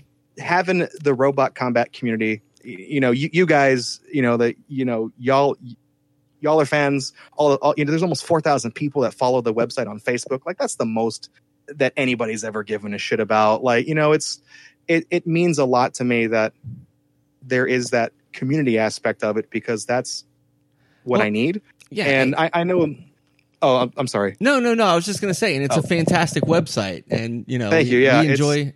Like I enjoy reading it every time. You know, I mean, I get updates either from your Facebook or I just you know catch it on Reddit, and I'm just like, ooh, and I pretty much go right to it, and you know, Well, I've I've been writing comedy in some form since 1995, and somewhere along the line, I guess I got kind of good at it. but uh, you know, uh, as for where else I can be reached at, I really just have the BattleBots update website and then the Facebook page. Um, I, ha- I keep a really low profile online. You know, I have a lot of issues with anxiety and things like that, and just being out there scares the hell out of me. Yeah. And so for for me, it's not so much that I'm like intentionally just trying to avoid the crowd or not engage with the community all the time. It's just sometimes I can't. And I know that a lot of guy, a, a, a lot of people out there know that about me, and I'm I'm just so grateful that everyone's still supportive, that they know I'm out there and they think about me. Like you guys, uh, I, I don't really do podcasts all the time because I get really wound up about things like that. So yeah. Well, that's okay. I, I you have. don't I mean, I've and I had to nag him a little bit, but I was just like, I, I really want this guy on because this stuff is just fantastic, and I had to. We, yeah, I felt like I had to have you on this podcast. You're one of the people, including like all the you know teams on BattleBots, that I was just like, I really want to talk to this guy. This would be fantastic. Uh, and yeah, I, I really appreciate that. Like I remember after the the second ABC season, uh, one of the guys that was uh, organizing the the AMAs for the the subreddit, they actually asked me. The, the they they had two like non BattleBots competitors to do an AMA, and it was me and it was Mark uh, Elam who did the commentating for Robo Games those those couple years. Yeah, So they brought both of us on to do AMAs, and I thought it was a lot of fun. cool. So okay, well, um, yeah, well, let's. I guess get into because our wives are probably going to descend upon us at any minute. They're at my house Uh-oh. watching uh, uh what is it, The Bachelor Bachelor? in Paradise. Okay, Oh, so See, that's that's that's the perks of being single. Uh, um, because I can just talk to you guys all night, and then I can, I can go play Mario Maker. Uh, now, this is just 10 quick. Um, this is not like a trivia or anything like There's that. no theme. it's kind of like a Reddit who would win section. So I'm basically Okay. going to give you like two or three, however many people, and you just tell Can me. I ask the first question? yeah, go for it. Is a hot dog in a bun a sandwich? See, I have Well, that's to. I not had who to, would win. That's I just know, a sandwich, but go ahead. Just saying, I had to rephrase the question because somebody made a great point. I saw on the internet the other day is if you just ask a hot dog is a sandwich, obviously it's not because it's just a tube of meat. So if you preface it by saying it's in a bun, it's a sandwich. All right, so weigh What? in on that for I mean, if, if if you look at the way that they make like bologna and salami, it's just it's just a really big hot dog. So uh, you know, just just because it's a tube of meat doesn't disqualify it. Uh, but I'm going to say it's not a sandwich because the bread isn't cut all the way through. It's, but man, then after what my Subway? heart. What is Oh, Subway just- making? I don't get it. That's I how haven't- Subway makes sandwiches. I haven't eaten a single sandwich from Subway that's been made correctly. Then You don't argue. You can't argue with the guest, Brian. Come on. Yes, I can. All right, so so this is basically just a who would win, and I'll give you two or three, however many people, and you just let us know, or not even people, but things, and just let us know who you think would win. Um, so the first one, smog. okay, uh, Go ahead. Okay, is is is is this like a lightning round, or do I have to justify my answers? No, you can give us a little justification. We're not judge. Okay, okay. We're not grading it. We're just judging you, you know, secretly in our minds. Yeah. There's Um, no wrong answers. All right, so the first one, Smaug from The Hobbit or Drogon from Game of Thrones. I'm gonna have to go with Smaug from The Hobbit because I'm gonna lose some nerd cred here. But as much as I love like medieval fantasy, I I could not get into Game of Thrones. Okay. Well, Uh, I, I've always been more like Middle Earth and Tolkien's world. Man, I fell in love with that. So Cool. Smaug, I'm gonna have to go all the way. well, I would have voted that too. So that's all right. Now the second one, Hal and Hannah Rucker versus two of the Ewart brothers in Connect Four. Ewart. Don't ask. I'd probably say I'd probably say Hal and Hannah would win because the Ewart brothers would just fight with each other. okay. they, they, they wouldn't agree. They would go for two separate strategies. It'd be like, no, we're supposed to build up the pieces on the left side and go for a diagonal. And then, you know, Luke would be like, no, we're going to go straight across the bottom on the right. Fuck it. I built Falcon. well, I could see Hannah playing it and her dad kind of looking at her. She go, "Dad, leave me alone." I got this. Right. Hannah, but that's the thing is, is Hannah would eventually have the final say on the decisions, but it would take 40 minutes because Hal would be like, are you sure? did you think about all this? Did you think about the strategy and the solutions? So, but eventually we'd, we'd, we'd get a move. It, it, it would, it would be like playing chess on, uh, it'd be like a, a chess master on the uh, Super NES. If, if you put that on the highest difficulty, it will take 20 minutes to think of a move. Yeah, it's true, and it's still be uh, Darth Vader or Harry Potter. Oh, man, I'm going to, I probably I would say Darth Vader just because I know Harry Potter can cast spells and he can he can transmogrify things, but Darth Vader can cut that son of a bitch in half. Like Yeah. that's he Yeah, even boy. care. I feel like it's closer than I would think, but I'm still Lightsaber going. beats magic wand. All right. Um, a drinking ca- a drinking contest with all of the BattleBots captains. Who do you think wins that? Uh, Tim Tim uh, Rackley from yes, Ragnarok. I He- had that written down.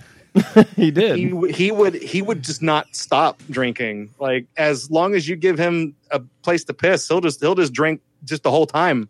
Yeah, and he looks like Zangief from Street Fighter, so you know you can put he away does. some brew. He, he is a big dude. oh yeah. Oh my god! I met him in person. He, I mean, he's big horizontally and vertically. And he looks like he could. if like you try to give him a high five, he would accidentally punch you to death. Oh, geez.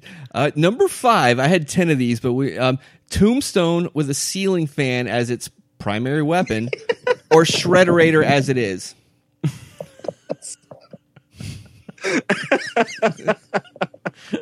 I mean, it's gonna I it's gonna be Tombstone with the ceiling fan because Yeah. all. I mean, in, in a worst case scenario, all Ray just needs to do is bump into Shredderator to still fucking break. Yeah, just So- bang him around a little bit. just wa- you know, wander around until it stops working. All right. Yeah.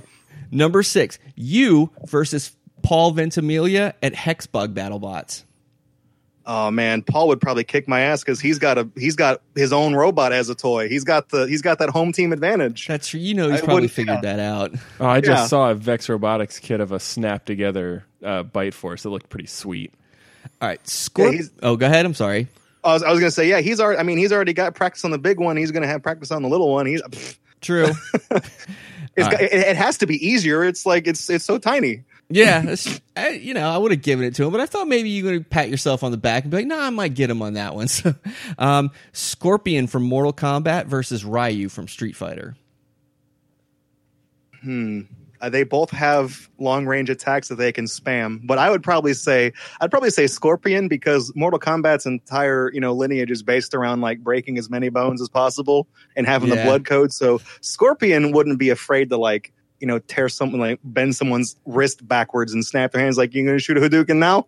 Come on, man. Yeah, I what is feel like Dragon Ball Z? Yeah, yeah, they're bringing a gun to the knife fight. I'd say. Yeah. You know what the blood code is? Do you still remember that? No, I didn't have man, the I Super had it- Nintendo. Oh yeah, you're asking. The I Sega had I had it written down. I had it written down. Uh, I had I had a cheat code book that I bought at a book fair at school, but because I bought it from a school, it did not have Mortal Kombat in it. And I remember I looked it up at a friend's house and I wrote it on the inside cover, and I don't remember. The uh, for Sega Genesis, it's uh, Abacab, A B A C A B B. yeah, and then you uh, doesn't it say like excellent or it says Yeah, or, yeah, something like yeah, that. something like that. Yeah. All right. Um, let's see. The Kingpin battle bot versus me driving Bite Force with only five minutes of practice. I, I would. I mean, I'd probably say you with Bite Force Yes. because as because Kingpin's Kingpin's weapon is it's funny as hell, but it's it's it's not designed to transmit any of that energy well. I Uh, so I think if you got Bite Force, as long as you're pointing the front end at him, you're probably safe. Yeah, I figured I, you know, one little tutorial, I might have that. All right, two more here. And this one based on a movie I just saw Jason Statham versus The Rock. Oh man.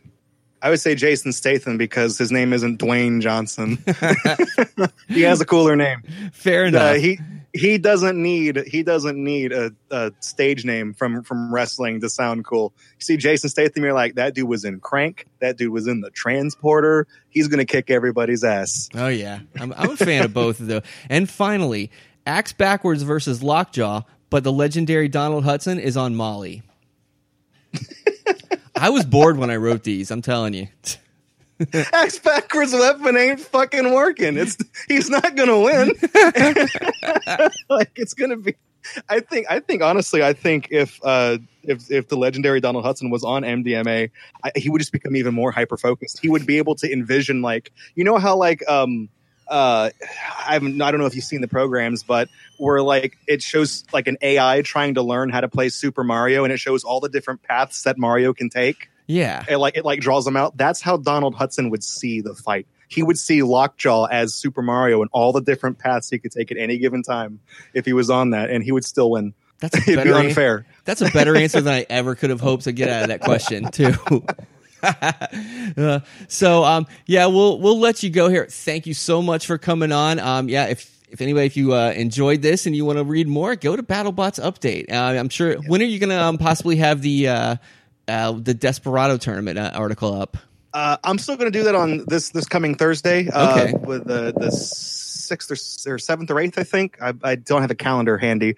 Um, I kind of actually um, I know that the Science Channel. I've been following Science Channel because they have the bonus fights, but uh, the Science Channel broadcasting is going to get kind of bumped back down the schedule. So I don't want to. I want to write them when they're fresh, the articles. So what I'm going to do from this point onward is I'm still going to do the Science Channel fights, but I'm not going to include them with the articles. I'm going to do like one post at the end of the season and Okay. just do all the Science Channel fights. So I'm going to from from this from the Desperado onward, it's just going to be the Discovery Channel episode. So it's going to be uh, this Thursday, and then I'm going to make that kind of awkward shift, and I'm going to try to do it every Monday or Tuesday afterward for the rest of the season, and we're going to see how that goes. Well, that'd be a sweet little bonus article for us at the end of the season. So Yeah, I mean, I'm still going to cover it because I know they're also going to. I'm going to treat them like the unaired fights, basically, because I know their uh, uh, BattleBots has posted some of the fights to Facebook for supporters. Mhm. I, I think I think P1 and Sidewinder is for supporters, so they are going to eventually put those online. So I'm just I'm going to do articles for all those as well. So I'll do the Science Channel fights at the same time. Okay, that sounds good. Yeah, we'll. Uh, I'll definitely be reading, and hopefully, maybe we can have you back at the end of the season when we can talk about all the fights. Yeah, finally. absolutely. Yeah, I would I would love to tell you uh, all about how Axe backwards uh, make, makes a comeback and wins the champion. oh wait, sh- oh no, shit, no. I should have said Spoiler, that. huh? Uh, well, Andre from BattleBots Update, thank you so much. Thank you guys for having me. I, I I really appreciate it. All right, thanks. Take care. You too.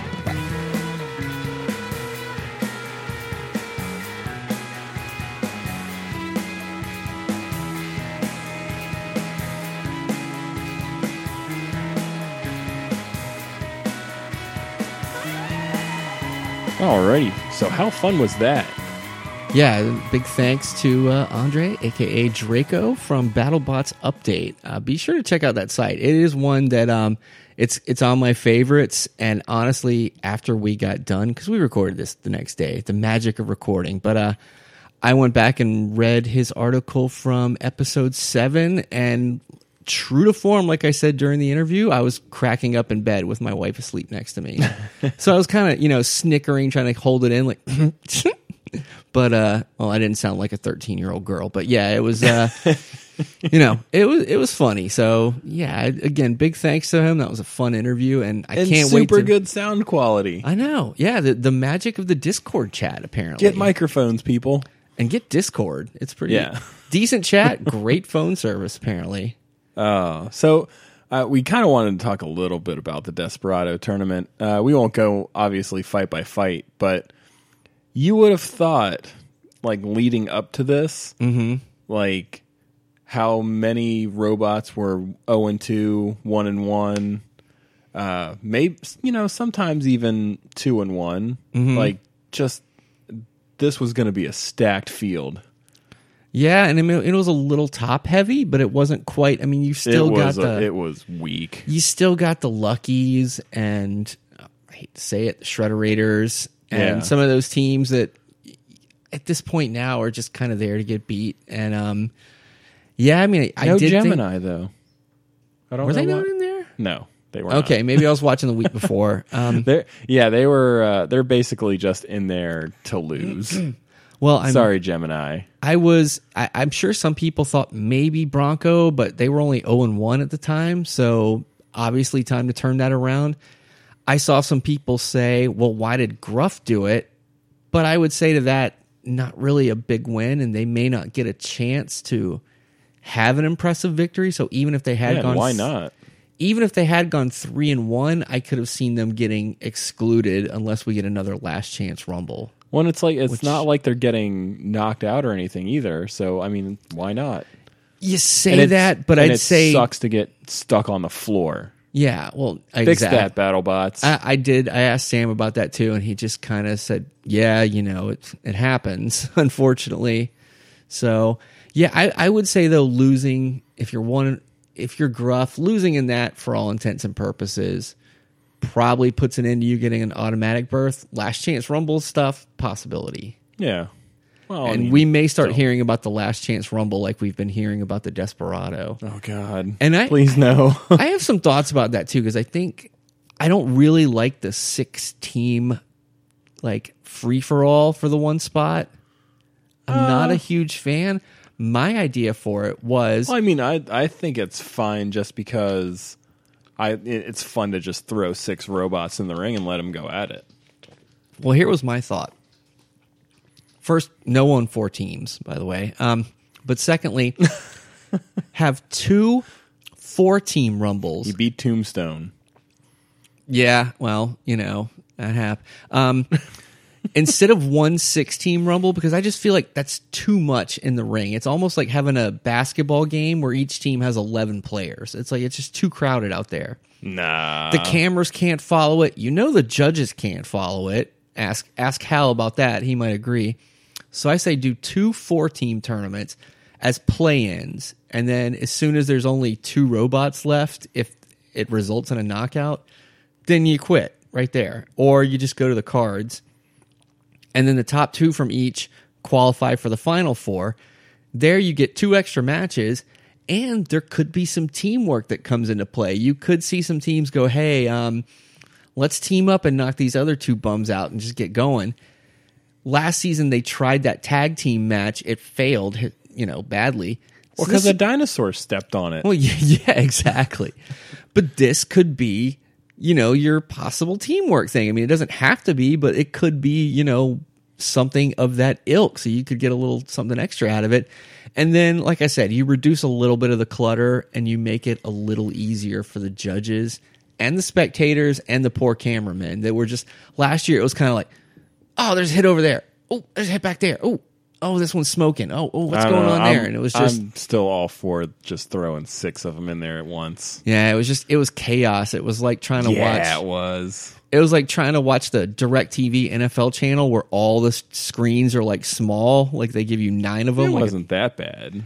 it, and it was all over the place. It was like though. having three games on at once. it was. I had no idea who was winning. I had to watch it three times to really go. Okay, like one hit that I think they kind of gave Bombshell credit for.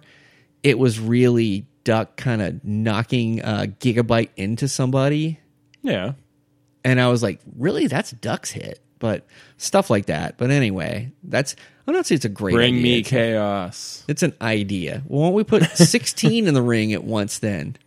Well, and one of those sure. teams is the Four Horsemen, so there's like Okay. 19 bots in there. And then Gemini, we can get up to 20. Yeah, and we'll just pour pancake batter in the ring too. Whatever. And syrup. well, I mean, it it kind of reminds me of you don't like Robot Wars that much, and part of what you said on that was that it was a little too busy. I mean, I know there's like, you know, a, a moat, and a dragon, and robots in the corner, Yeah. and pits, and all that stuff, but kind of the same thought, I guess. But who knows? So No, anyway, I just I I don't like the pit. That just so back to the last chance rumble. Anything? I mean, um, Desperado tournament. You mean? Oh yeah, that's right. Obviously, we had um, Black Dragon, aka Bad Dragon. Google it. Uh, come out victorious. One question though. I mean, like, I just said it's kind of a death knell if you don't win it. At the same time, could you see Minotaur possibly still making the tournament? I mean, they got to have two strong victories because really, the two wins they had in the Desperado tournament, it was what Lucky and um, Endgame. Endgame, which I mean, Endgame is. Yeah, I mean, they started out strong last year, but since I mean, they've just kind of fallen apart. So Yeah, one and three. I mean, and even then, kind of a. I don't know if they would have lost that match, but a little fortunate that Gruff gets stuck on the floor. yeah, So it's it is definitely not a great season for Endgame, but I mean it would take and I I do expect Minotaur is going to get some more like big level matches. You know, they're Yeah, not going to put him up against some pud like Unicorn or whatever. No just offense. whatever they have done to that drum spinner, like I guess they made it bigger, heavier, whatever. It's just when it works, it seems to be out of control. Oh, you mean Minotaur? Yeah, yeah. I mean that, like when he was fighting Black Dragon, just could not. It seemingly couldn't keep two wheels on the ground a lot of times. I know. I think they. I guess they couldn't leave well enough alone. And I get it. When you don't win, you know, you feel like you need to go back to the drawing board. Although there's probably about 50 other teams that would kill to have Minotaur, to be honest. But and you know, maybe next year the the luck breaks for you differently. I don't know, but yeah, I mean, I guess they figured it was one of those things. We've got to step our game up, so we have to do something different. And you know, and the, we we watched this over months, but it was only a two week span. So Yeah. if something goes wrong, it could just be wrong for the entire tournament, and there's just not enough time and engineering to fix it. Yeah, I, I think that might be what it is. Like maybe they just have that one drum. They didn't. Maybe they didn't bring the old one. I don't know, but it's. I mean, it was kind of a letdown for them to to lose that fight uh, for sure. But I mean, they I'd say they definitely lost it. So Yeah. Um. Highlight of it though was seeing Black Dragon's exuberance and winning oh yeah, that tournament. that- they were shy. well. My favorite part of it actually was when they went to hand him the uh, the giant bolt. Like the little scrawny captain kid, he's like goes hand it, and uh, and Kenny's like, "Yeah, man, you, watch out, it's pretty heavy." yeah. I mean, if that Took the whole team to lift it. if that thing's solid, I'd have to put my back into that a little bit too. I mean, yeah. And I, I gotta say that, like, outside of winning the championship, that would be pretty cool, right? Like, you would take Yeah. maybe a a desperado win, and then maybe you lose to like I don't even know, like uh, Hydra in the first round, and you're out, but you got that big bolt. Yeah, and I mean, Black Dragon, they seem to be pretty under control for uh, you know for how hard they hit. So thought it was a well deserved victory for them. They they almost lost in the first match, Yeah, but And I even thought that they, I thought they won against Texas Twister, the one match that they have lost this season. yeah, that I mean that one could have gone either way. And it's for me you know, it's it's like because the, they were both broken by the end of the fight. yeah, so. and it's it's like the butterfly uh, butterfly effect Draco talks about, where if they win that fight, they're not in the desperado, and yeah. who knows what else is going on. So that's So what does that tell you? Again, we can blame the judges for everything. and that we don't know anything, I guess. So Now, halfway point in the season, uh, who's your uh, who's your most impressive robot so far um, you mean just overall? overall? Isn't it still? It's it's still Bite Force, Okay, right? it's still bite. Okay, who's your let's okay let's say most impressive newcomer?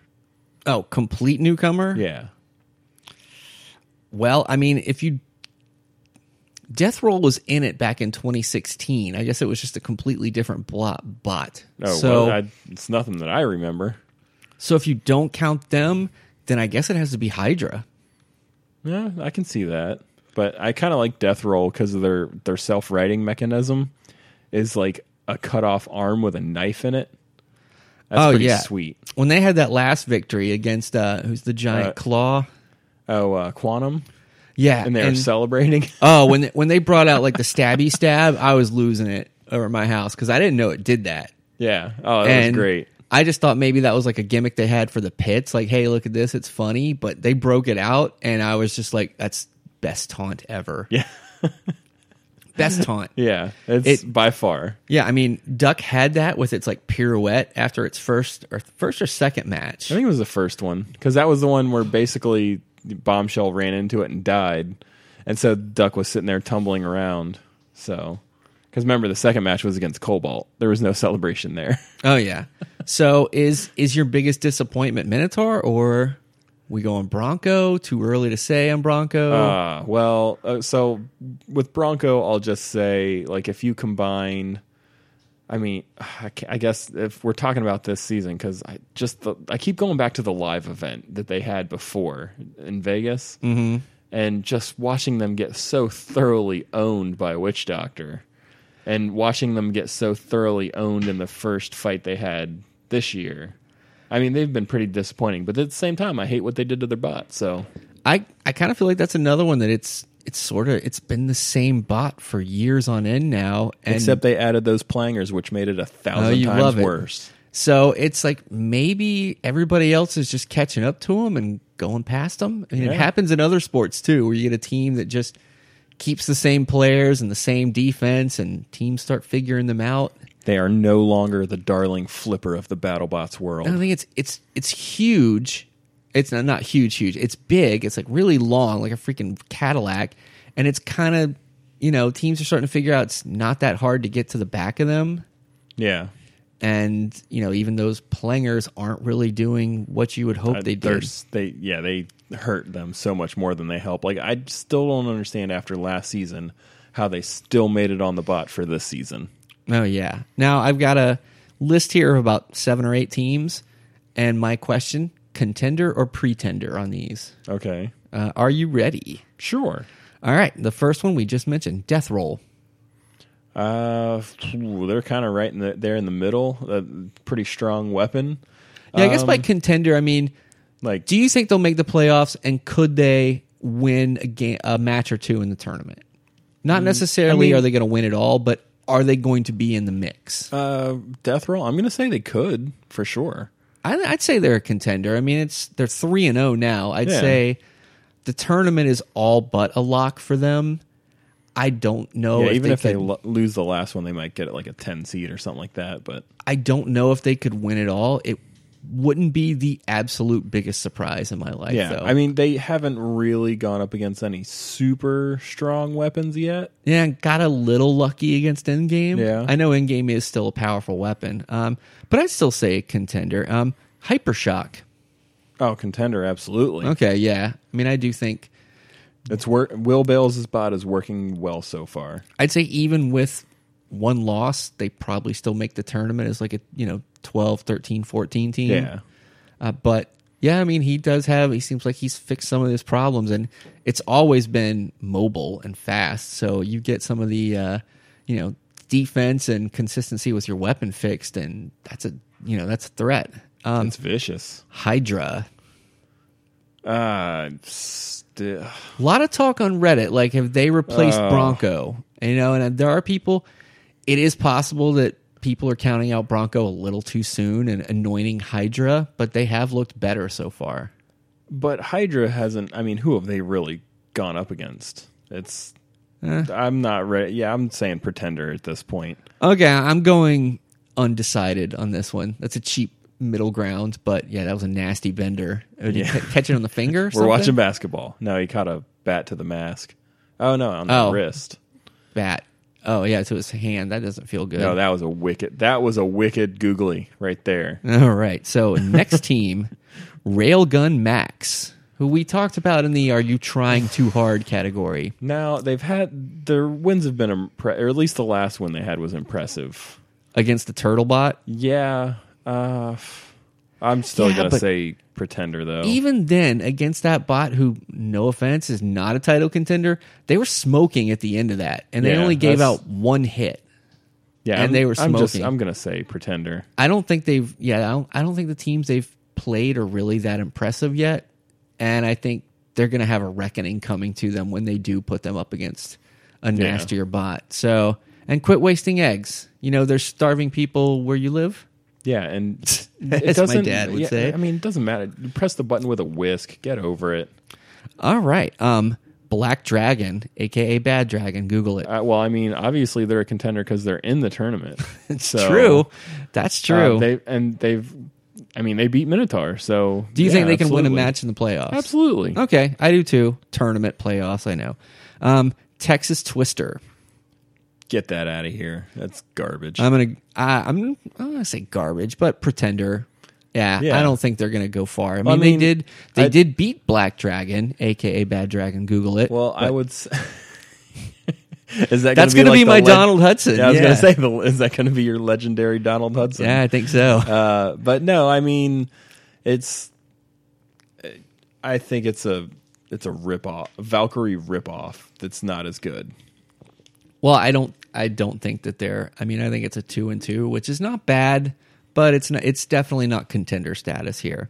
I got two more, and then we'll do our top five and get the heck out of here. Okay.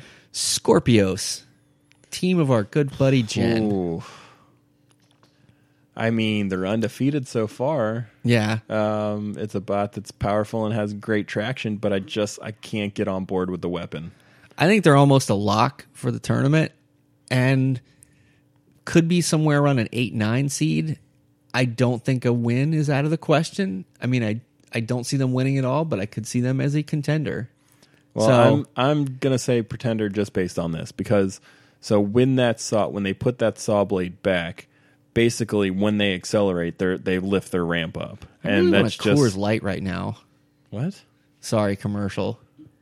Wow, I didn't know I was that uninteresting. You didn't see that commercial. Pretender. Go ahead. No, Okay. pretender. Rewind. Move you have. DVR. Rewind. Move on. Okay. It was a woman, by the way. Um, no, I, I hear you. Did and she I have nice cans of Hey-o. Coors Light? Yeah, they yeah, it literally was cans. It wasn't bottles. My wife is shaking her head Yeah. so much. She's gonna was- Google Deep Sixes team again. Boom. Okay, what's last? It's more like a limp three over here, right? I wanted some crickets chirping. Yeah, I was gonna say we need to call. Uh, I know that was a Earl terrible one. Um, finally, Gigabyte. Nah. I mean, they're they've had a good season.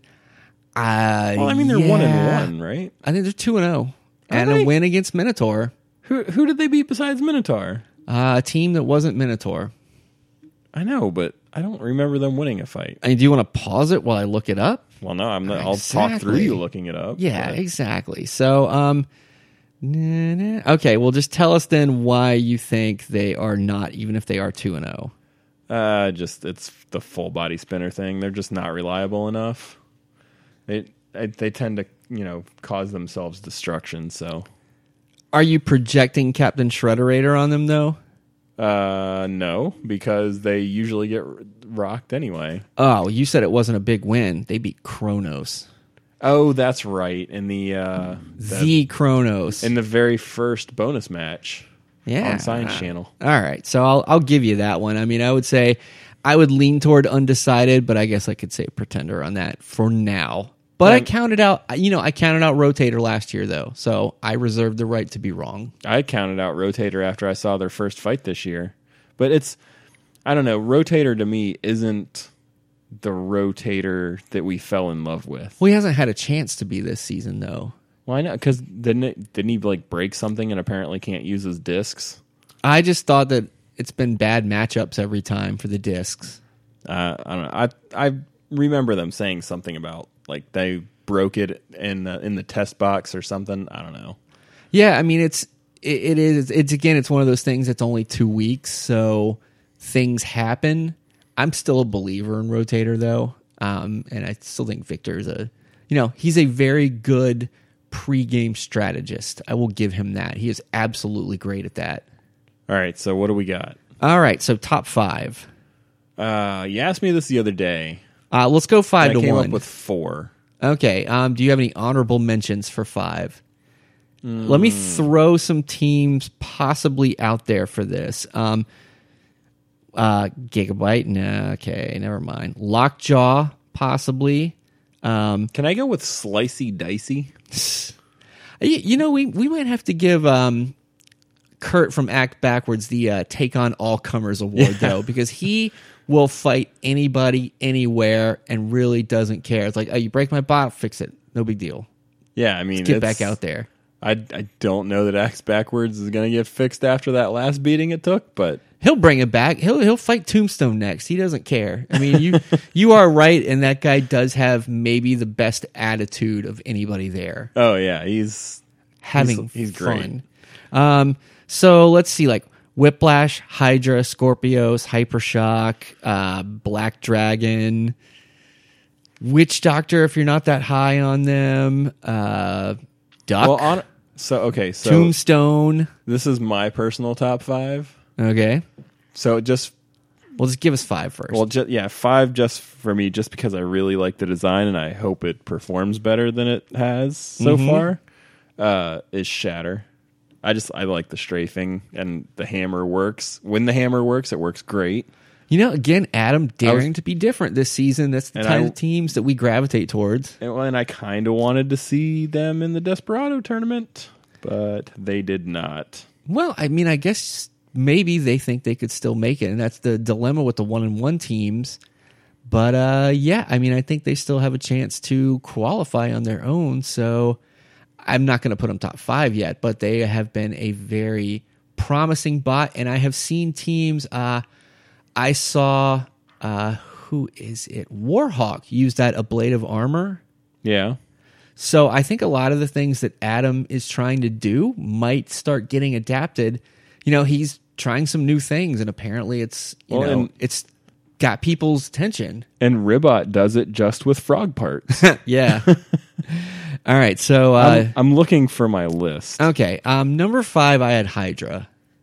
Okay. Oh, and I found my list. Sweet. You know, I there. While I may not, they may not be my favorite team, but the Whyachi guys, you know, when they put their minds to it, can build a good bot. And Hydra looks pretty good this year, and it might be what Bronco used to be, I guess you could say, which was never going to win the title, but could make some noise going I just, into it. I just want to see him go up against some of the he- one of the heavier hitting bots and see how well it takes it. Now that my honorable mention three really quick: Tombstone and Cobalt, who both took L's, so I couldn't put them in the top five, and Death Roll.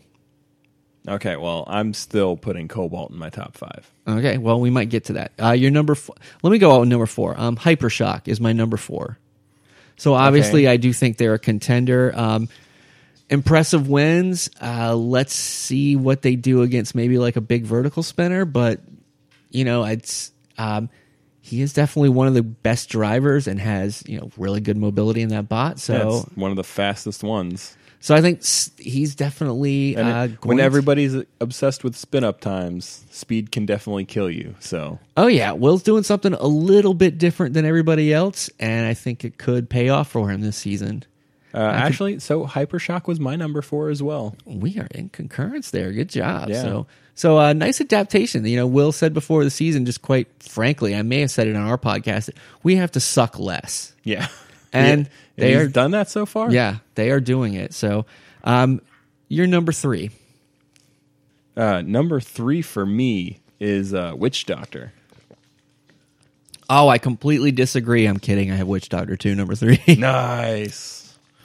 But So- yeah, it's they again, it's one of those things uh kind of looking at them from the point of view of the live event also combined with the season. I mean, I know they were they were smoking and almost, you know, burnt up in their first match versus Shatter, but uh came back strong in the sec- second match.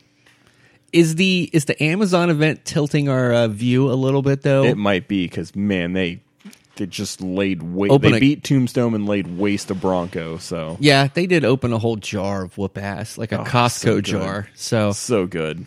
all right. So I'm going to do number two, uh, Whiplash. Two big wins. Even when they weren't completely bringing their A game, they had some impressive wins. So, you know, they find ways to win, whatever you want to say. I like the lifting arm and the blade personally. So, The thing is garbage. Oh my gosh. Yeah, it's Total disagree. I mean, super garbage. you're Let them mean, let them fight Cobalt, and Cobalt will shred that thing. I disagree. I mean, I, and I hate to uh, go against Hal, but man, Cobalt won that fight, or should have. They Well, got yeah, they I got mean, stuck. obviously he was winning Or in the not, score- Not stuck, but they they hit the floor and broke or got. I don't know what happened, Well, but it that's- was just an unfortunate hit from the stupid, crappy floor. You know, Duck's going to take his wins anyway and get them. Oh, I know. That's I'm not plan. taking. I'm not taking away from it because they won the fight. You know, on- I mean, you know, But Whiplash again, like the li- the lifting arm and the blade to me, it's it's an impressive. it's not a blade. It's a spinny thing that doesn't do anything. saw, whatever it is, It's not even a saw. and some impressive It's driving. a spinner that's garbage. you know, you've got a top three driver there, yeah, Ugh. and it. As we talked about with uh, Andre, you know, with like the legendary Donald Hudson, it can come into play. Lame. So who's your number two then? Or was it Cobalt? Cobalt. That thing is fierce, man. I don't care if it has a loss on its record. I'm putting it in there. Yeah, no. All right. Um, number one, I guess It's I think it's got to be it's Bite Force, right? Yeah. You got to beat the champ first. And so, are, are we kind of falling out of love with Tombstone? Well, I had Tombstone six, which is the highest of any one loss team that I had. It's, you know, I mean, it's there's definitely a way to beat them. It doesn't always work, Yeah. but it's basically now it's load up with armor, you know, you can put whatever on the front of it, a freaking ceiling fan, and just hope that. And I mean, Yeah, let it actually, break itself. if you really want to um, read about and see how to go about that, read Draco's article about Week Seven, the uh, Rotator versus Tombstone fight, because he has a lot of good stuff in there. And I'm not just saying that because he came on our podcast, but I was reading it again last night, and I was like, "Damn!" And I went and watched a little bit of it on uh, Discovery, yeah, and and well, and the thing is too, it's not what he's talking about. it's not just about putting a big piece of armor. It's like it's directing that force in the right direction. Exactly, and that- Rotator did. And that's what he talks about. Is just you know the angle up so that you Yeah. know the that kinetic energy like takes goes- him and flips him up. it goes flying. and he's got some cool stills too, where it's I don't even know. It's like physics don't seem to apply with what's happening in that fight. so seriously, I'm not just saying that. Everybody give that a read because it is really good. So All right, we're um, at two hours now. You got anything else before we get out of here? I think. Um, oh jeez, I think Faruq tips off. I think I found his tell. Oh when yeah, there's a split you telling me about this the other day. Now it's I've only gone back and watched like three fights that there was a split decision, but when he is about to announce it, he does a head tilt in the direction of the team that's losing. Ooh, So it's it's kind of a slight head tilt in their direction, and then it, it's a slight head tilt in um oh blacksmith's direction. Let's just say because they're the ones that are in the losing Yeah. end of all of these, and then he announces that you know whomever battle royale with cheese won. But yeah, look for it. I could be wrong, but I. Th- you know, I saw it in three matches, so I think maybe I'm onto something. Yeah, I'll- but I could I'll just keep be an eye full out of shit. for it. Who knows? so that's all I have. all right. Well, well, we've gone on long enough, so we're we're gonna let everybody get out of here. Big Uh, thanks to uh, Draco, aka Andre, again. Yes, BattlebotsUpdate.com. And check out Bad Dragon, too. Google it. Oh, good lord. Good night. All right, folks, that'll do it for this week. Good night.